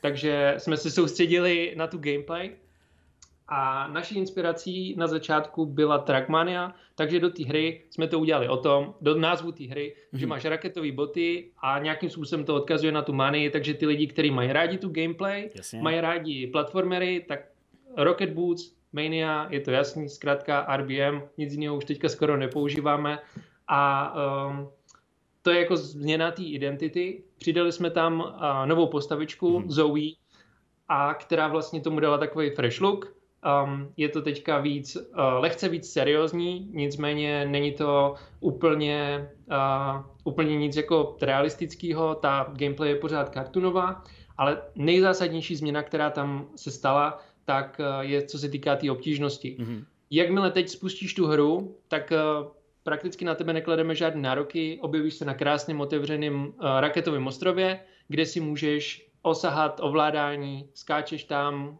prostě sbíráš si mince, který ti potom unlockují progres a další skiny. To je další věc, naše komunita mm-hmm. udělala přes 40 nádherných skinů, to jsem z toho fakt jako úplně překvapený, co se tam prostě jako tvoří. A na tom raketovém ostrově se prostě seznámíš s tou hrou, můžeš si to tam procházet, máš tam různé fyzikální hádanky, můžeš si odlokovávat bonusy a když chceš potom tu výzvu, tak si zajdeš do toho levelu a jedeš. Hmm, hmm. Je toho hodně, Hrozně, ale jasný. dva roky jsme spolu nemluvili. Mohl bych jako pokračovat jasný. na dalších věcech, ale uh, Jasně, já tady koukám, eh, já tam teď otevřený samozřejmě ten eh, profil Rocket Boots Mania na, na, na Steamu, tady samozřejmě lákáte na, na nějaký další eh, věci, co se týče obsahu a tak dále. Ty ale fanoušci, já se k tomu chci vrátit, když sledují ten vývoj společně s váma, jsou tam prostě lidi, kteří opravdu to teda táhnou úplně od toho samotného začátku, opravdu jako lidi, kteří vám dávají feedback od Ricky Runnera až po tu úplně nejaktuálnější verzi, jsou tam furt?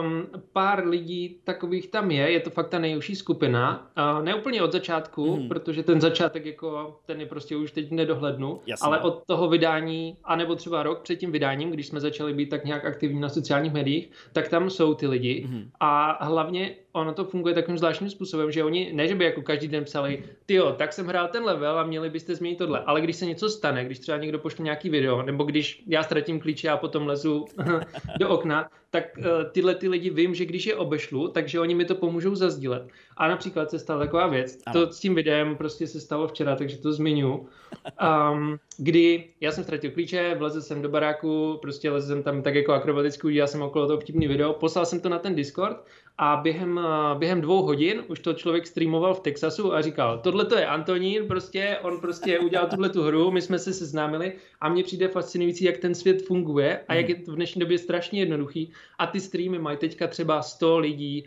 a není to prostě žádná pecka, že by to bylo virální, ale um, když jako člověk v tom pokračuje, tak časem se tyhle ty lidi nabalí a dneska už někdo poslal video z Kanady o tom, jak uh, si najednou koupil tu hru a dívá se na ten nový update a říká mm. si, je to strašně krásně propojený a celý je to založený jenom na tom, že přistupujeme k té komunitě a nehledíme na to, kolik to vydělá nebo nevydělá, prostě to dotahujeme do konce, mm. aby to bylo tak, jak si představují ty lidi.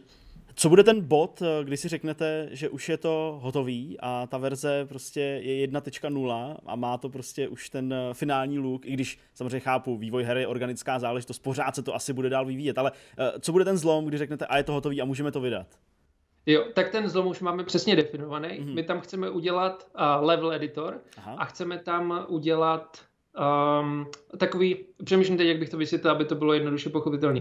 Um, ta hra je založená na systému, kde kdykoliv hráč dohraje level, tak ten jeho gameplay z toho levelu se uloží, uploaduje se to automaticky na náš server a když potom uh, kdokoliv hraje, tak si může kliknout na jeho jméno a ono se mu ukáže, jak tam ta postavička běhá.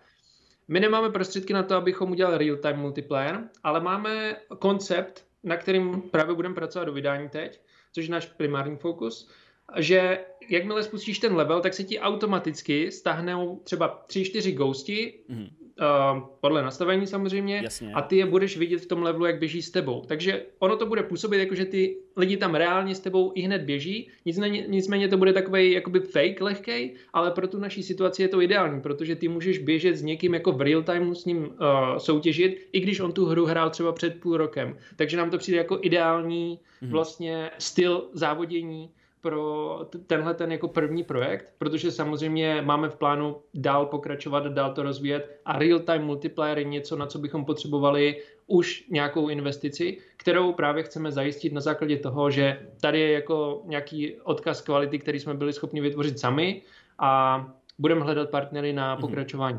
Mm-hmm. Uh, uvažujete třeba i nad uh, nějakýma verzema pro konzole, nebo to chcete nechat jenom všechno HMST PCčka? Tak ten základní, uh, základní myšlenka byla taková, že vydáme hru sami uh, na Steam, mm-hmm. potom během Early Accessu ji vyladíme, aby to bylo prostě totálně podle očekávání těch hráčů a jakmile je ta hra hotová, tak nám to samozřejmě otevírá možnosti, jako jsou konzole, uh, Switch, ale třeba i mobilní platformy, yes. protože tak gameplay se dá jednoduše upravit. Ten content je prostě hotový, ten produkt bude hotový mm-hmm. a potom, co s tím uděláme, to už prostě bude velká zábava. Mm.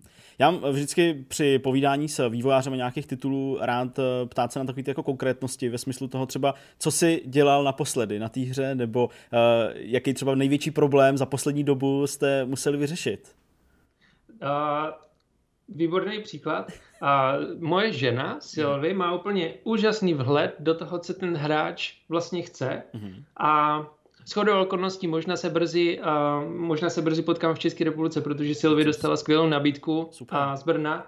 A takže e, zvažujeme, uh, že, že, že, že tam půjdeme. Nicméně, Sylvie nám pomáhá uh, s tím vývojem vlastně od začátku, mm-hmm. jako producent, ale její role je i hodně kreativní a ona přišla s tím, abych tam přidal jednu novou hratelnou postavičku, kterou mm-hmm. jsme vyřadili v, proces, v procesu té adventury a já jsem si říkal, jo, to bude blbost, to tam do toho nesedí, No a tak jsem prostě během dvou dní uh, nabouchal tam ty animace, přehodil jsem to tam, udělal jsem takový hrubý test a říkám si, wow, tak to je hustý prostě. Během dvou dní máme úplně novou postavičku.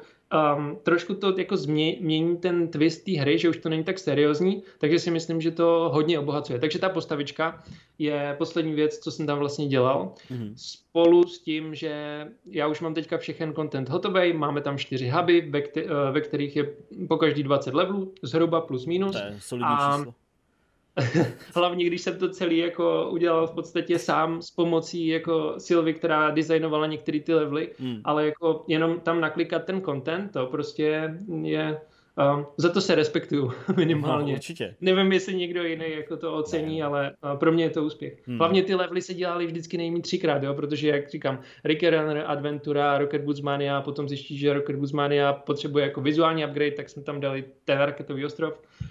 A Nicméně dodělání těch levelů je jako hodně časově náročný, ale už mám tři huby z těch čtyř vypolišovaný, takže ten poslední zbývá, to je to, co budu dělat teď. Hmm, super, super. Uh, ty už si v tom úvodním povídání vlastně naznačoval, že si značnou část své kariéry prostě strávil rozpolcený mezi prací pro nějakou velkou korporaci a uh, taky prací na tom nějakým svým vlastním snu, nějakým uh, vlastním projektu. Nicméně, když tě takhle sleduju, zpovzdálí sice teda skrz sociální sítě nebo někde nějaký články a příspěvky, tak mně přijde, že vlastně pořád stojíš takhle trochu rozkročený vlevo a vpravo, že uh, pořád děláš nějakou práci pro ty velké korporace. A já bych se tím vlastně chtěl vrátit uh, do vaší části života v Nizozemsku, v Amsterdamu, uh, kde jsi pracoval pro PUBG Corporation. Říkám to dobře? Ano, správně. Byl to ten uh, takový ten inkubační systém nebo tým, který tam rozjel Brandon Green, jestli to říkám uh, správně, on se tam odstěhoval, že jo, taky, že prostě chtěl uh, rozmýšlet nějaké věci. Můžeš nás vzít tedy na začátek téhle části tvojí kariéry, kde se to vzalo, jak se tam objevil? Jasný. Tak ono, inkubační tým Brandna Greena je v podstatě takový jako jaderný prostě generátor. to není prostě jako... Uh, Nic malého. Takže Um, já jsem se k tomu dostal strašně jako velkou náhodou. Jak mhm. říkám, my jsme vydali ten Early Access a pochopili jsme, že nemůžeme takhle pracovat na full time, i když to byl ten záměr, jako zbožné přání, dejme Chápu. tomu. Takže jsem uh, potřeboval hledat nějaký zdroj příjmů. Mm-hmm. A uh, nechtěl jsem ale se vrátit na freelance, protože mě to v tu chvíli jako docela unavovalo. Pracovat z dálky, z vlastní kanceláře, nemáš žádný kontakt s lidma. Nicméně mě to skvěle připravilo na tuhle tu zkušenost. uzavřenou. No a tak jsem se podíval prostě, co je za možnosti, co, co je za, uh, za nabídky práce a udělal jsem pohovor uh, na tuhle pozici, což uh, byl vlastně vedoucí animace v, ve velmi ambiciozním týmu, kde um, já nemůžu bohužel říct, o co se tam jedná, protože ten Chápu. projekt je sice oznámený, ale ty technologie a ty metodologie, které tam používají, tak jsou takový neortodoxní, ale těžko se o tom jako mluví. Mm-hmm. Nicméně um, dneska ty trendy jsou prostě machine learning a seděl jsem tam s lidma, kteří měli double PhD v oblasti umělé umělé inteligence, astrofyzik tam prostě s náma chodil na oběd. A všichni tyhle ty lidi spolupracovali na, na tom novém projektu. No a jim se líbilo, že mám zkušenosti, které jsou pro ně relevantní a sice, že mám zkušenosti stříhačkových společností, umím nastavit uh, ty postupy, ty pipeliny, umím spolupracovat uh, s programátorama, s designérama a tomu kreativnímu direktorovi um, Jayovi se strašně líbilo, že jsem vytvořil vlastní hru, on tu hru znal, protože jsme se potkali vlastně poprvé eh, v Bohemce a tak jsme si sedli um, na osobní úrovni, na profesionální úrovni a dostal jsem tu nabídku a uh, jako mm, vybral jsem si ji mezi těma ostatníma nabídkama, mm-hmm. protože to bylo něco prostě neotřelého a chtěl jsem to zkusit. Říkal jsem si, když už teda zaměstnání, tak prostě aspoň to nejlepší jo. a bylo to fakt úžasný a do dneška na to mám úplně jako skvělé vzpomínky, protože Brandon Green je prostě jako trochu mimo naši realitu, on prostě eh, vnímá ty věci jinak, proto je schopný udělat uh, to, co udělal. A je i moc fajn člověk, strašně dobře se s ním povídalo, strašně zajímavý. Um, jako velmi inspirující, obohacující zkušenost, protože na denní bázi máš konverzace, který si nikdy předtím neměl Úžasný, no. Hmm. No, to po roce a půl, co jsem tam byl, ano. tak vlastně uh, jsme začali pracovat na tom, uh, na tom home officeu ano. a přišla velmi zajímavá nabídka na tajnou misi do Paříže pro jednu nejmenovanou megaspolečnost. Nikdo uh, nikdo nemůže tušit na základě toho, kdo by to mohl být, takže no, já možná... Ne, to nemůžeš říct, to chápu. Já jsem to nikdy neřekl, uh, takže, jsem, takže jsme teďka tady v Paříži. No, nicméně, uh, já se, jak jsem říkal, Silvi dostala tu nabídku a já prostě uh, chci dokončit Rocket Boots Bunny, je to můj primární fokus, takže všechny tyhle ty věci jsou jenom nějaký zdroj příjmu a uh, moje společnost uh, Star 3D vlastně outsourcuje animace a poskytuje další služby. Mám tým lidí, kteří uh, pracují pro různé projekty mhm. a v současné chvíli tuhle tu společnost jsem budoval už během toho, co jsem pracoval v těch ostatních společnostech a jsem vlastně připravený na to přesunout se uh, znovu na ten jako freelance uh, život a uh, doklepnout tu Rocket Boots Money. Hmm, určitě. Uh, pojďme ještě k tomu uh, Stellar 3D, protože to jsi mi tak jako odhalil dneska, uh, když jsme si povídali přes Facebook, než jsme začali povídat takhle přes Skype.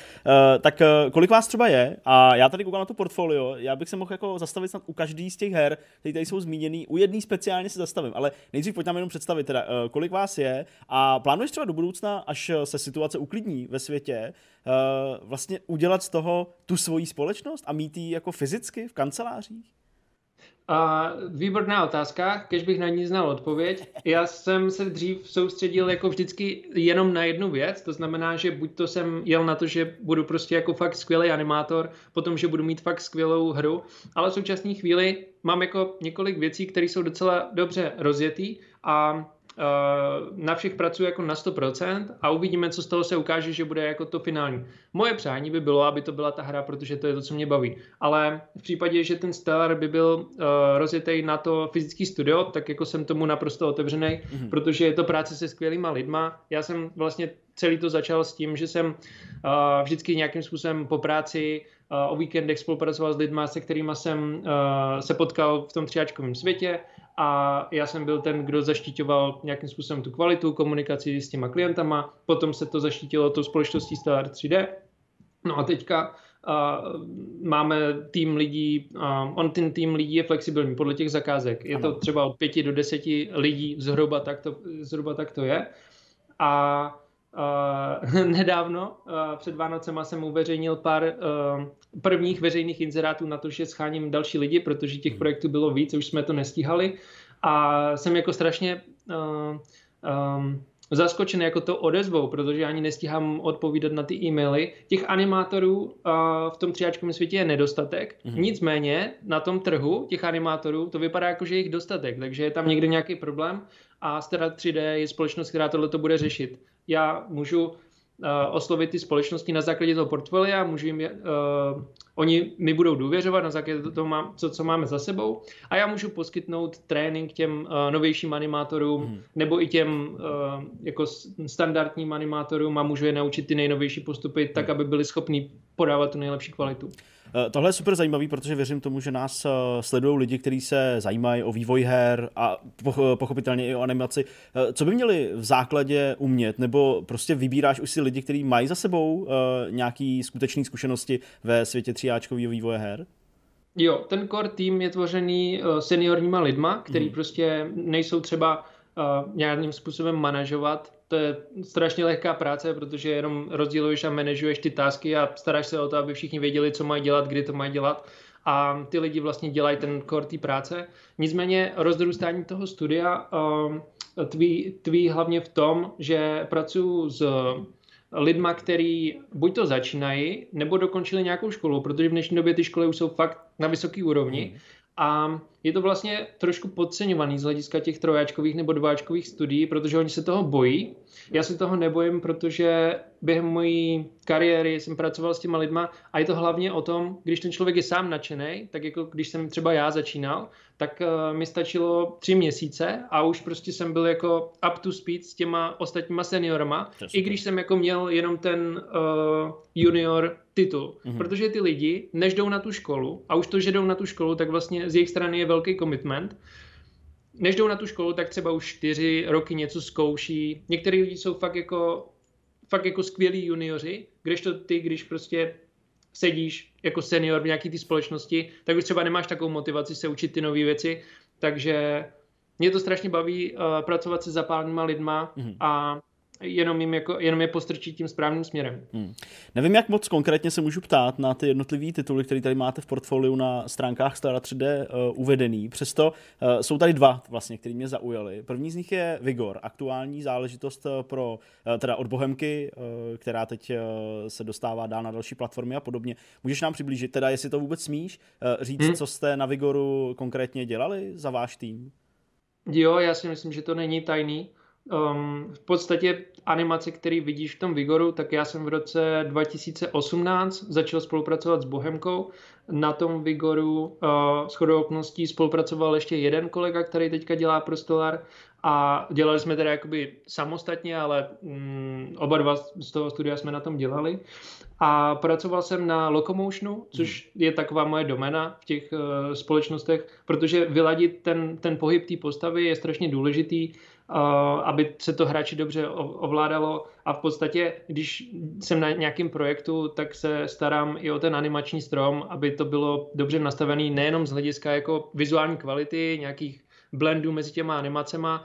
A přesahoval jsem tu pozici mm, nějakého freelance animátora a bavil jsem se s programátorama, s designérama a do dneška mám uh, jako skvělý konexe díky tomu, protože když jsem minulý rok uh, scháněl třeba nějaký zakázky, tak mi stačí těm lidem prostě napsat a oni na základě té zkušenosti, třeba právě z toho Vigoru, mhm. a už pracují v jiném studiu a prostě říkají, jo, ty jo, prostě strašně rádi bychom s tebou spolupracovali, už to posílám dál.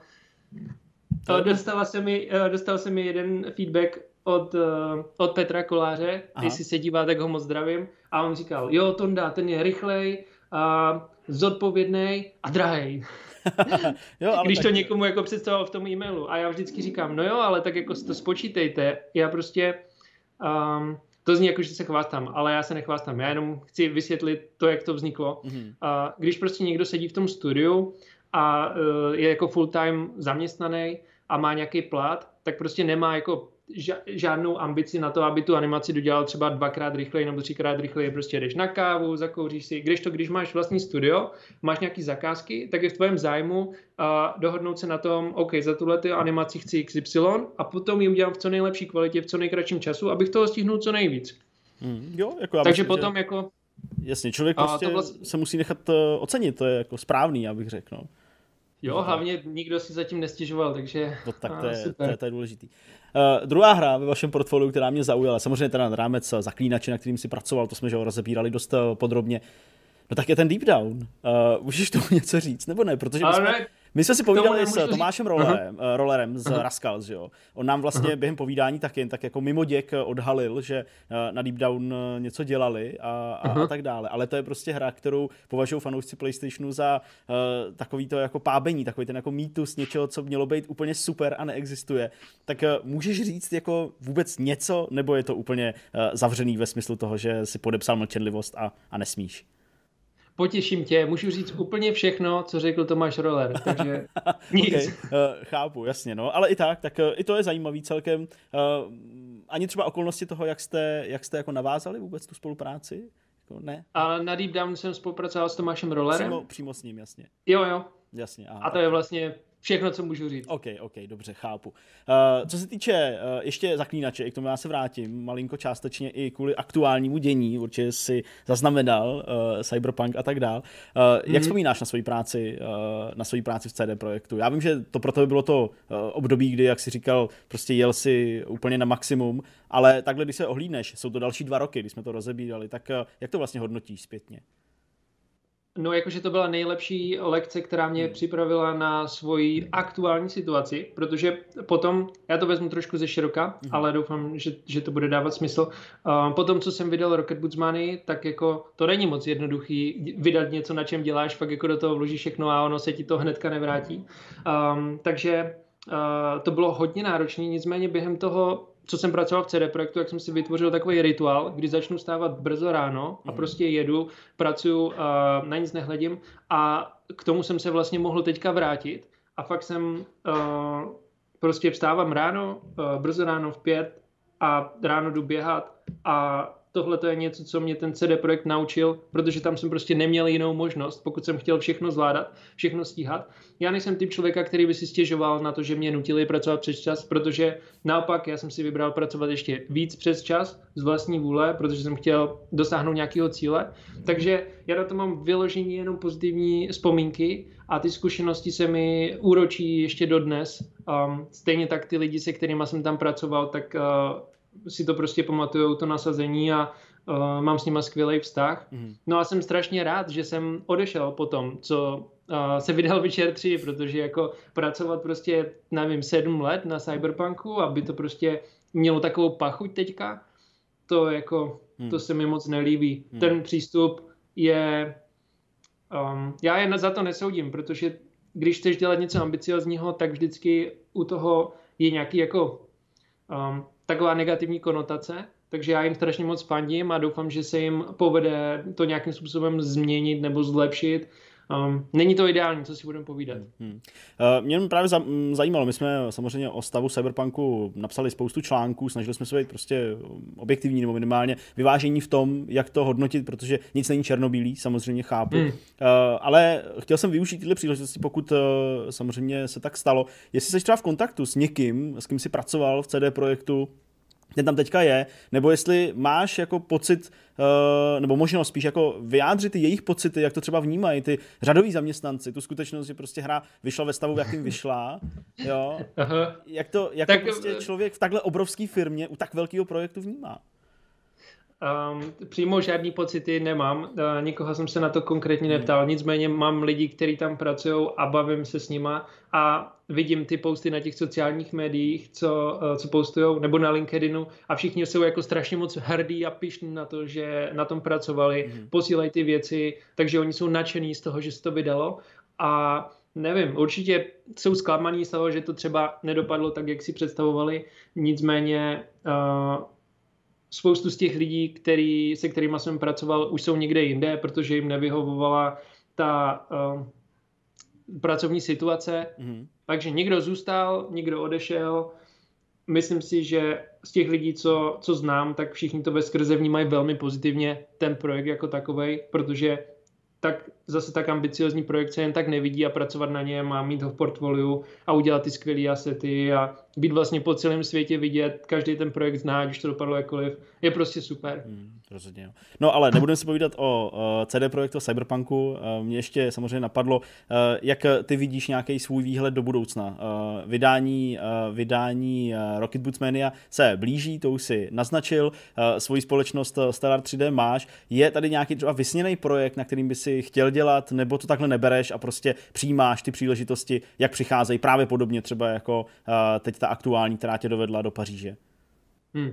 No tak mm, předtím, co jsem říkal o tom, co o mě říkají lidi, uh, tak uh, navzdory tomu já prostě se snažím přijímat a pomáhat všem těm lidem, který uh, mě osloví, i když jsou menší studia, který si hmm. třeba nemůžou dovolit úplně prostě když máš tříáčkový studio, tak jim prostě můžeš outsourcovat tisíc, dva tisíce hodin animace a prostě můžeš tam plácnout nějakou větší částku, protože jim je to prostě jedno. Ale když mě osloví třeba nějaký menší uh, studio z České republiky, třeba člověk, který si založil vlastní studio mm. a prostě vím, jak je to těžký, tak uh, se s ním pobavím jako na lidský úrovni, protože pro mě to, co je nejdůležitější, je, aby ten, uh, ten můj odkaz byl takovej, nebo aby ty lidi měli takovou impresi, že uh, pokud se jedná o animace, tak můžu pomoct každému a uh, že, uh, jak říkám, přijde malá produkce, potřebujeme udělat tady těch pár věcí, tak uh, s nima pracuji na základě jejich budgetu. Když to větší studio má větší objem práce, tak zase pracuji s nima a je to takový organický a v České republice je skvělý to, že se s každým dá domluvit a že ty lidi uh, jednají na rovinu. Mm-hmm. A proto je to pro mě jako primární. Moje vize by byla, že Stellar dodává animace do všech českých studií a všichni jsou maximálně spokojení. Nikdo se prostě necítí jako z toho nějak špatně a všichni jsou nadšený z té kvality a z toho přístupu. Jak jsem říkal o Rocket Boots Many, ten Discord, ty vztahy s těma lidma, to je prostě number one uh, pro Stellar i pro Rocket Boots Many. Super. No tak eh, to zní jako takový hezký závěr našeho povídání. Já ti samozřejmě i za Jirku a za celou redakci Vortexu přeju uh, jednak všechno nejlepší do nového roku, uh, ještě pořád nějaký začátek a hlavně ať se všechny tvoje plány vydařejí, ať uh, se vám daří a kdo ví, třeba pokud uh, se přestěhujete do Brna nebo přesunete do Brna, tak uh, se třeba někde potkáme a budeme moct rozebírat dál, jak se ti daří. Tondo, moc díky za tohle povídání, za tvůj čas. Vím, že uh, je cenej a uh, jsem moc rád, že jsme si mohli popovídat takhle po dvou a půl letech. Díky moc. Jo, já moc krát děkuji za to, že jsi uh, udělal čas a moc si vážím té příležitosti si s tebou popovídat a strašně rád bych si s tebou sednul na pivo a hodně štěstí, hodně zdraví, miminku, ať, ať se daří. Děkuji ať to moc. zvládnete. Děkuji moc. tak to byl Tonda Tripes a my teď už jdeme jenom na poslední část tohohle vidcastu. Jsme na konci a tentokrát eh, přijde myšmaš. Eh, minule jsme ho nedělali i vzhledem k tomu, že jsme prostě věnovali celý ten vidcast eh, tomu povídání o hrách a událostech roku 2020. Teď už tady máme Petra a jsme teda připraveni a, připraveni a, a já bych řekl, že i natěšení na to, co se tady hmm. teďka povídá. Tak pánové, co formovalo váš první týden roku 2021? Co vás zaujalo, co jste hráli, co jste viděli? Já můžu asi dojet s tím, co jsem hrál mm, vlastně na konci roku ještě minulýho, protože ano, to jsme neřešili. Jasně. Já jsem, to byl vlastně první Vánoce, kdy jsem skoro vůbec nepracoval po hmm. mnoha letech, hmm. což je jako velmi pozitivní. A dost jsem odpočíval, musím říct. Fakt jako hodně. Uh, odpočíval, lomeno přežíral se, lomeno se nakonec flákal a postupně kinul víc a víc. Ale taky jsem mi hrál, musím říct, docela dost, protože jsem byl doma. Uh, jak to tradičně dělám, tak jsem se kde přivez PlayStation, ať se zahraje nějaký jako hry, který neměl možnost si předtím vyzkoušet tak hrál Last of Us, uh, což mě teda donutilo si vyzkoušet uh, ten nedávný update, uh, který přinášel že, tu novou obtížnost. Mm-hmm. Crashing. Um, já jsem teda zvyklý jako hrát hry na velké obtížnosti, ale musím říct, že tady to fakt nebylo zábavný. Je to fakt těžký. Je to mm. fakt těžký, uh, když po má 30 minutách bloudění v Seattleu jsem našel dva náboje ne dva zásobníky, a dva náboje do devítky, tak jako jsem velmi rychle pohořel a řekl jsem si, že tohle teda asi odložím. Mm. Fakt to nebylo dobrý. Asi kdybych se víc soustředil, tak to půjde, ale musím říct, že to je docela jako potočili šroubem. Že jako první hra byla na této obtížnost těžká, a tohle je ještě jako jiný level, takže good luck každému, kdo se o to pokouší. Uh, taky jsem se inspiroval se hrou a hrál jsem Metro. Konečně poprvé v životě jsem hrál Metro. A mm-hmm. série, kterou jsem začal? od začátku. Od začátku. Tři, mm-hmm. uh, abych se jako mm, do toho nastoupil postupně, pak jsem nemusel zažít nějaký downgrade. A vlastně to docela bavilo. Líbí a to už to. asi hrál tu Redux verzi, ne? Tak, no, už tu, už tu a jak si to líbilo, když se si vlastně do toho skočil? Bez na to, že je to Redux verze trochu vylepšená, mm-hmm. ale je to pořád jako relativně jako stará hra a je vždycky to kopíruje takový ten jako uh, zrod těch slavných sérií, že? Ano, ano. takového toho zvláštního začátku, hodně pro fanoušky, i třeba zaklínat, že jo, a tak dále. Tak tohle jak tam to působilo? Hele, vlastně to nebylo tak hrozný, jak jsem si myslel. Jako je tam to stáří cítit v té technické stránce, nějaký problémy se skriptováním, různý bugy a podobně. Ale na té atmosféře to nebylo podle mě hmm. až tak moc cítit. To je super, a vlastně no. překvapilo, jak moc dobře jako to vystihuje takový vnímání téhle doby, kterou jsem měl, jako nějaký postapo, eh, že ještě jako v tunelech, v tunelech jako Moskva, je to vlastně beton, res, tak jako prašno, víš, jako, jako hnusný jako postapo. Jasně. Ne takový to jako romantický, který pak vydáme v Falloutech a podobně, prostě hnusný postapo. A já jsem se jako říkal, jestli by tady to dokázali takhle pěkně třeba stvárnit jako západní studia, nebo jako jenom evropský studia, protože 4A jsou tuším, je to Rusko nebo Ukrajina? Ukrajinský. Ukrajinský, Ukrajinský studio, ano. Ale pořád mají v sobě že, tu krev, jako, která v tom dost jako... Takovou tu kolektivní vzpomínku. Kolektivní vzpomínku na, na, na, na, na, velmi špatnou dobu.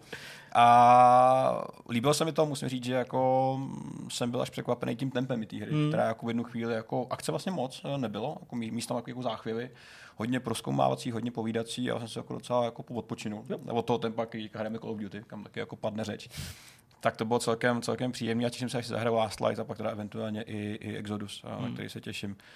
Um, No a to je vlastně třetí bod, eh, kdy se nám poštěstilo a několikrát po sobě, několik dní po sobě to jsme pravda. společně hráli hru. Až bych skoro dneska znova hrál. já si, já, já jsem říkal, nabídnout, včera jako nikdo se nevozíval. Dneska o desátý My jsme včera uklízeli kamaráde. Dneska o desátý čas zase nastoupit na frontu, ale hráli jsme Call of Duty, eh, jak Warzone, tak Cold War. A musím říct, že zase po letech jako hraní bavilo vlastně hodně tam dělá i to, že hrajeme společně, což samozřejmě jako i když dostáváme na prdel. Počkej, počkej, počkej. Já se tomu musím vrátit, promiň Petře, jako tebe nebaví jako hraní, jo? Nebaví, ale jakože teďka jsem cítil jako nadšení, že to zase zapnu. Jo. Víš, jako, že to pustím a si, tak se budeme chvilku umírat společně, byť jako skoro tragicky a dostáváme docela, docela jako nálož. Skoro tak tragicky. se to ale hraje, hraje vlastně docela dobře. Ehm, já jsem měl Call of Duty vždycky rád, ale potřeboval jsem trošku pošťouhnout, jak si zahrál Cold War i Warzone. Mm-hmm. A to se nám povedlo. A musím říct, že, že, že je to zase jako zábava eh, po další době.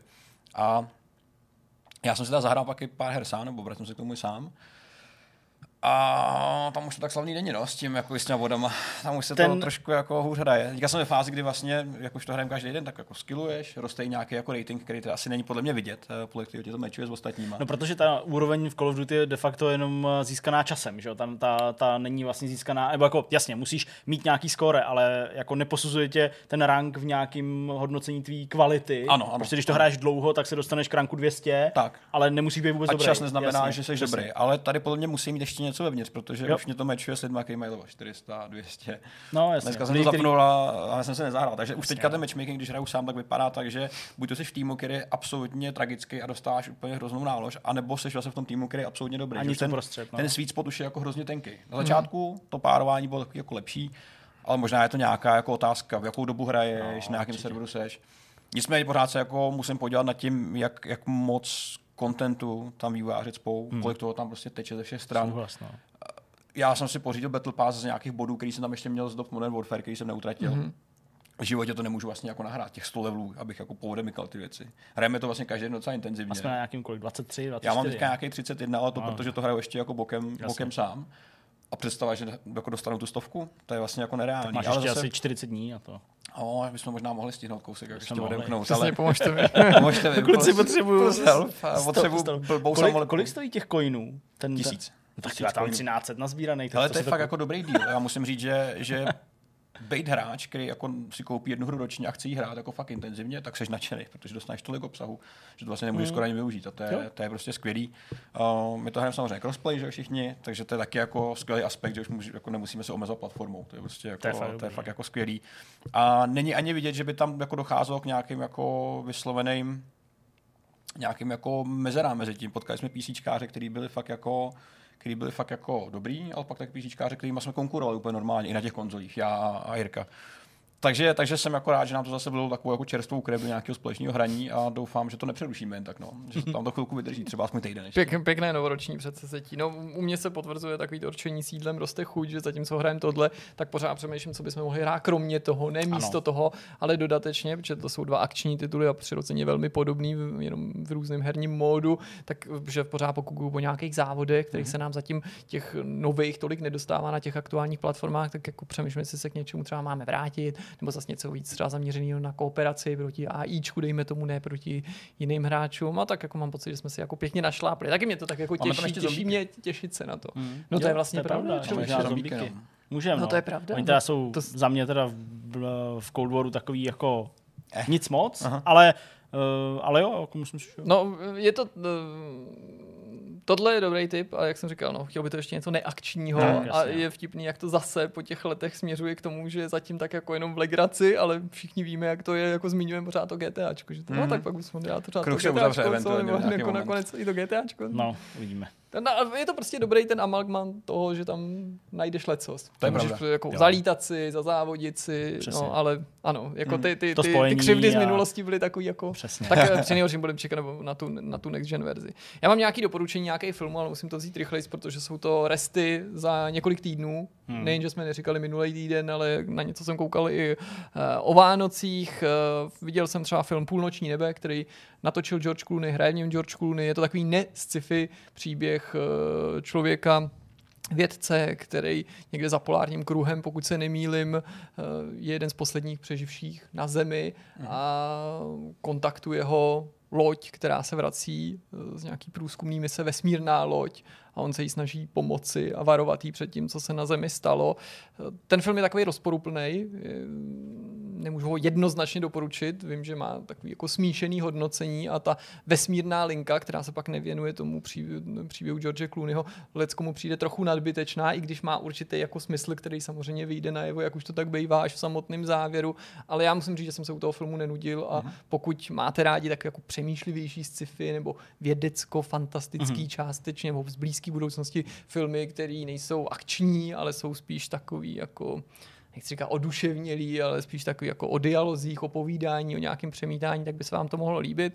Připomněl jsem si po několika letech Pana Rosničku, film s Nicolasem Cagem, takový ten film, kde Nicolas Cage se trochu chtěl vrátit do té role eh, nebo, nebo do, do takové té stylizace, kdy mu na začátku kariéry předvídali, že to je mladý Marlon Brando a že bude hrát samých takových jako právě oduševnělých filmech. Jo, jo. Tak to pan Rosnička je jako film prostě z kategorie chci se zabít. Okamžitě, jo. To je hmm. fakt jako ty nebo ta nej... No, no taky, ale ty taky. Sleduješ, když to sleduješ, jo, prostě přitom jsem si myslel vždycky, jak jsem psal na svém Twitteru, že tyhle filmy jsme dokázali točit jenom my eh, v 80. letech, jo, to takový tý jako jo. Eh, dokulhávající normalizace, Pro všechny ty filmy, jasně. jako je, ta vrať si do hrobu a ty další, co jsem jo. tam jmenoval, co je vám, doktore, mhm. ale třeba i teďka před pár dny jsem viděl, zpátky večer dávali, třeba to je taky dobrý příklad, můj hříšný muž, o všechny takové ty filmy, jakože koukáš na to a přitom se pak chceš zastřelit, protože ten svět je úplně na Tak pan Rosnička jako perfektně napodobil přesně tohleto eh, čaro. Sešup, film o rodině americký, která si vyjede na, do Evropy na dovolenou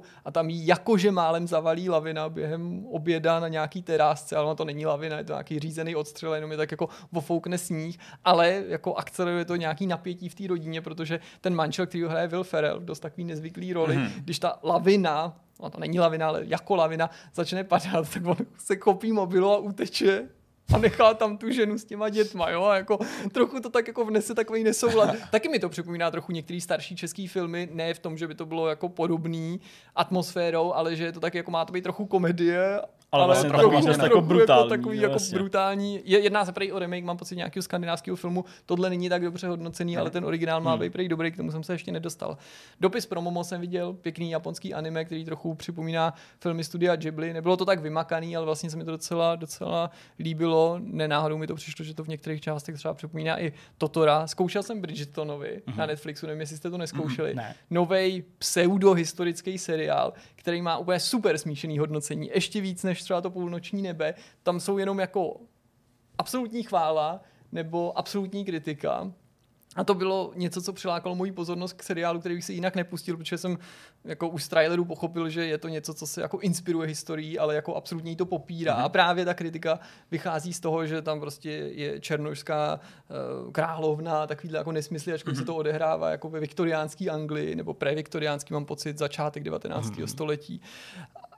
A teda musím říct, že jako mě nakonec vůbec nevadily tyhle ty jako nějaký třeba snahy o, mm, jak bych to řekl, jako implementaci všemožných jako ras a kultur, ale je to prostě a jednoduše nuda a jako žasnu nad tím, že to je teďka nejsledovanější pořád mm-hmm. na Netflixu a prej jeden z nejsledovanějších uh, původních věcí od Netflixu, který tam kdy šli, jako se to okamžitě vyšvihlo na vrchol těch žebříčků. No a pak jsem ještě zkoušel znovu, nebo zkoušel, viděl daleko od hučícího davu, nevím, jestli jste to viděli, ne. historický film podle historické předlohy, který mě docela zaujal tím, že ho natáčel muž, scénář k němu napsal muž, podle předlohy, kterou napsal taky muž, už uh-huh. někdy prostě koncem 19. století a přitom je to jako film, který je neustále jako ne, ne, nepřestává při sledování myslet na Jane Austenovou a sestry Bronteovi. To je prostě úplně nejvíc holčičí povídání. Je to mhm. podívaná. Nechci jako říkat, že to je jako je špatný film, vlastně mě to docela bavilo, ale je to úplně jako neuvěřitelně jako splácení na všemožných jako romantických kliše z 19. století. A závěrem bych jenom doporučil, abyste mrkli na novou dvoudílnou dokumentární sérii, minisérii od Heleny Třeštíkové. Její první díl šel, myslím, minulý úterý nebo minulý pondělí a teďka z týdne bude druhý díl. V něm sleduje 30 let osudy dvou žen, úplně mm. jako obyčejných, něco jako byly manželské etídy, ale tady se to prostě věnuje jedný konkrétní mm. ženy. A ten jeden díl měl premiéru z mého pohledu, teda tenhle ten končí následující týden a ten další by měl jít teďka z vašeho pohledu v tom novém týdnu. Hmm. Šlo to někdy od devíti, co, co a na dvojce mám pocit. Hmm. Tak to si určitě najdete v programu. Prostě nová Třeštíková. Nová Třeštíková. No já jsem koukal na starou Třeštíkovou, zrovna včera jsme pustili katku, jako aby jsme se na to prostě podívali ještě nějak jako jednou nebo něco takového. Tak to u nás běželo, navazovalo to na uh, asi o dva dny předtím běžící úsměvy smutných mužů, tak uh, jsme měli takový jako depresivní prostě uh, sledovací, sledovací večer, uh, během který kterého jsem eh, stavil nábytek eh, pro, pro, pro dítě. Nemohl jsem ho teda postavit, jak jsem říkal mnohokrát, že prostě teda ty jednotlivé dílničky všude jako zavřený a tak dále, že nakonec jsme to koupili, s tím se pojí taková skvělá historka, uh, kterou bych nazval já matematik zhruba, přibližně. Patamat. Přesně, patamat. Uh, já, já vlastně jako co se týče jako měření a různých jako věcí, jsem si vždycky připadal, že jsem jako pečlivý, jako hmm. už od doby jsem prostě různě modeloval, vyměřoval prostě, já nevím, jako průměr nějakých uh, lanek, kterými jsem napodoboval prostě uh, dráty vedoucí rádio ve druhoválečných letadlech a tak dále hmm. prostě. Tak uh, jsem byl tak blblej, když jsem měřil uh, délku prostě komody a postele, který dáš za sebe, že má mít uh, met, uh, pardon, 2 metry, 2 metry 24, kolik má naše stěna, kde jsme to chtěli mít, tak jsem to jako úspěšně začal měřit, tím, že jsem zjišťoval ty informace o tom, jak jsou ty věci velký, tak vidím prostě metr 24 a asi jako to, že tam je těch 24 tak, a, to a ta je 2,24, říkám, no, tak to je super, metr 24, no a ta komoda, ta má, ta má metr 20, jasně, takže 124 cm a 120 cm, to je 224 cm, no tak to je paráda, to mi tam vejde. A vůbec nechápu, na co jsem myslel, a když to přišlo, začal jsem to montovat, první jsem montoval tu postel, tak už Markéta tak jako vědoucně říkala, ty tam v té druhé krabici to je nějaký velký, ne? Jak se tam jako vejde?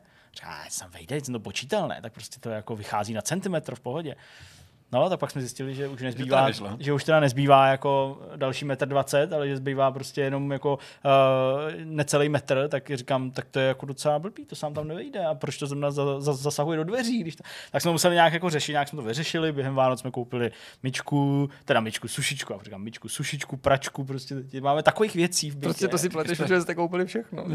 ne, myčku máme, ale prostě tak teď máme takových věcí v tom bytě, ale daří se nám, zejména včera jsme teda strávili docela uh, značnou část dne tím, že jsme tam teda jako uklízeli, já jsem ještě uh, oddělával stromeček a takovéhle věci, tak teď už to začíná vypadat jako, že ty věci mají to svoje mhm, místo. Uh, posvátně jsme včera vybrali první várku malého oblečení, aby to bylo jako připravený, protože už se to blíží, tak uh, to působilo tak jako hezky, až mě to skoro jako dojalo a rozněžnilo, když jsem skládal ty, ty, ty malé věci a hledal jsem způsob, jak teď jako v nadcházejících měsících budu skládat prostě oblečení, oblečení. jakým způsobem, jestli jako napůl vohnout a rukávy, jo, rukávy ne, slintáky, takhle. Tak, eh, tak eh, to, se mi, to se mi vlastně docela jako, jako líbí. No a co se týče her a filmů, tak eh, vedle těch uh, úsměvů starých mužů a katky, tak jsme dokoukali tu letušku, ten seriál na tom HBO a teď já vlastně nevím, jestli jsme to nějak rozebírali nebo ne. Na, na kous, že to je nějaká alkoholička a že to se ti moc nelíbí. Tak jsme to dokoukali, uh, sralo mě to uh, celou tu dobu, co jsme to sledovali. Uh, to prostě ta hlavní hrdinka je prostě jako hrozná ale vlastně v tom je asi teda to kouzlo, ale jako prostě dokoukal jsem to vlastně skřípením zubů. Chtěl jsem jako vědět, jak to dopadne, ale nebylo mi to úplně jako příjemný sledovat, protože ona prostě furt pila, furt prostě pila, furt dělala úplně jako nesmyslné věci, úplně mm. jako blbosti. Chápu, že někomu se to může jako super líbit, ale já jsem to teda dokoukal spíš se skřípením zubů. Pak jsme taky během Vánoc koukali na Klauze. Ty jsi o tom tady mluvil minulý Vánoce, no, před minulý Vánoce na Netflixu animák, Skvělej, který vypadá přesně, vypadá jako od Disney, má prostě takovou fakt pěknou animaci No, tak to byl velký problém, protože uh, ačkoliv teda nechci samozřejmě nějakým způsobem spojovat, tak na konci to byl velký problém u mé uh, něžné polovičky, která to jako uh, velmi nedala, řekl bych. A to bylo teda... Přišel jako, break? No, hele, kdyby přišel brek, tak se to dá vyřešit. tak je to ještě v pohodě. Ale to nebyl brek, to byla prostě úplně usedavá jako, jako hysterie. Uh, tak, uh, tak, tak, ale prostě musím to respektovat i vzhledem k požádanému stavu a na uh, nějakému přívalu hormonů. Uh, takže to jsme koukali. A co se týče her, tak uh, jsem vlastně procházel někdy jako v takovém tom období mezi svátky, taky to období, kdy prostě jako nevíš, jaký je den, že jo, prostě. Tak jsem tak jako různě procházel knihovny her, který, který mám, Dokonce jsme nacházel i nějaký starý účty z levelu vlastně. Tak daleko jsme se uh, dostali, že říkáš knihovny her. Knihovny, knihovny. ano, knihovny na různých hmm, účtech, na různých platformách. A byl jsem úplně šokovaný a fascinovaný tím, že já vlastně jako každý měsíc zcela automaticky prostě zapínám ten Epic Game Store, protože já vlastně teďka žádnou hru od, Epic Game, uh, od, od Epiku přes Epic Games Launcher nehraju. Uh, nějaký recenzní věci jsem tam myslím měl, nebo jsem možná to něco koupil k recenzování, ale mám to prostě jako vpuštěný při startupu, takže to se mi to vždycky jako objeví a vždycky tam vyjede taková ta reklama prostě jako a free hra a free hra. A tak já jsem úplně v šoku, kolik, kolik, tam je. kolik her tam mám a jakých jako zajímavých knihovna. věcí. Jo. Hmm, hmm, tam je prostě 30 věcí, dejme tomu, jako možná to nebude přesný číslo, ale prostě GTAčko, Kingdom Come, jo. A teď prostě jako jsem tam jako, tituly, přesně, různě jsem tam takhle jako, jako jezdil, koukal a pak jsem ještě zapl Game Pass, uh, taky, abych se tak jako podíval, co tam je, protože některé hry že z toho odcházejí, některé tam přicházejí. No a během těch svátků tak jsem si stáhl pár her, uh, tak jsem hrál Haven chviličku, ale nemůžu říct, že mě to jako nezaujalo, jenom prostě asi mě to tak neoslovilo zatím, mm. to jsem ale hrál chvíli. Nicméně několik večerů jsem strávil u Crusader Kings uh, trojky, konečně jsem se na to udělal mm-hmm. ten mhm, čas. Mm-hmm. Jsem říkali, že prostě uh, se to nějak ani jako moc nestřetlo možná s naším nějakým ne vkusem, ale prostě uh, věcma, kterým bychom byli schopní ten čas věnovat, uh, když to bylo aktuálně, ale přesto jsem se k tomu chtěl vrátit, protože to všichni zmiňovali jako jednu z nejlepších her a ano, tak jsme o tom i informovali. Tak jsem to chvíli hrál a musím teda říct, že jako ta jako plastičnost těch věcí, které se tam dějou, ty vztahy a tak dále, že to je teda jako fakt propracovaný a vlastně je to uh, mnohem stravitelnější, než jsem si myslel, že to bude. Myslel jsem si, že to bude jako spíš nepřívětivý, mm-hmm. ale ta hra je jako uh, velice nápomocná tomu pochopit, jak se vlastně má ovládat, co, o co v ní jde. Jasně. Samozřejmě chápu, že mistra z vás udělají stovky a stovky hodin a, a předvídání nějakých historických věcí a tak dál, ale fakt mě to vlastně mm-hmm. jako mhm. oslovilo a líbí se mi to. Uh, nicméně pak ten čas uh, zbylej, který jsem měl, vyplnilo tady hraní uh, s mými uh, milými tady... Kolegy chtěl jsem říct eh, něco trochu horšího, ale použiju slovo kolegy. Ano, Dobrý. přesně tak. Uh, u mm, Black War, Black War, jasně, Black Ops, Cold War a Warzone. Jak vidíte, IQ už nám klesá, takže to, že já to hraju, když hraju, já když hraju, tak já nemůžu mluvit, oni se mi smějou, protože já prostě nemůžu mluvit, vzhledem k tomu, když se soustředím na něco, chci jako zahlásit, kde ten člověk je, pak ho chci zabít, pak se chci přebít, pak se chci dát štít a do toho prostě říkám úplný hovna. Prostě. To s každým výstřelem ti klesne IQ o 10 Totálně, jako prostě. A pak se plní a pak to zase klesne. No a proto musíme hrát, pánové, protože je potřeba se srazit trochu IQ. No, je pravda, no, že dneska musíme. Dneska je to jasný. No, dneska teda to tady řekli, tak... tak... teď už to vlastně platí. Teď už to platí, že to musí se stát. Dobrá. Protože to vychází z našeho pohledu v budoucnosti ano. a aby to bylo platné, to jsme tady řekli, tak, tak, tak to musíme, musíme naplnit. Musíme to naplnit a v půl týdne vychází update eh, na, na, ano, ano. na Black War, jsem chtěl říct. Na Black War, na, na, na Black War. a už to jede. A už to jede. Domino efekt. přesně, přesně tak. Takže budeme prostě hrát. Tak jo, taky hrajte. Tak uh, to je všechno uh, z prvního, respektive druhého vidcastu letošního roku, byť prvního natočeného v tomto roce. Uh, mějte se hezky, užijte si nadcházející týden a zase brzy na viděnou. Ahoj. Čau. Ahoj. agora?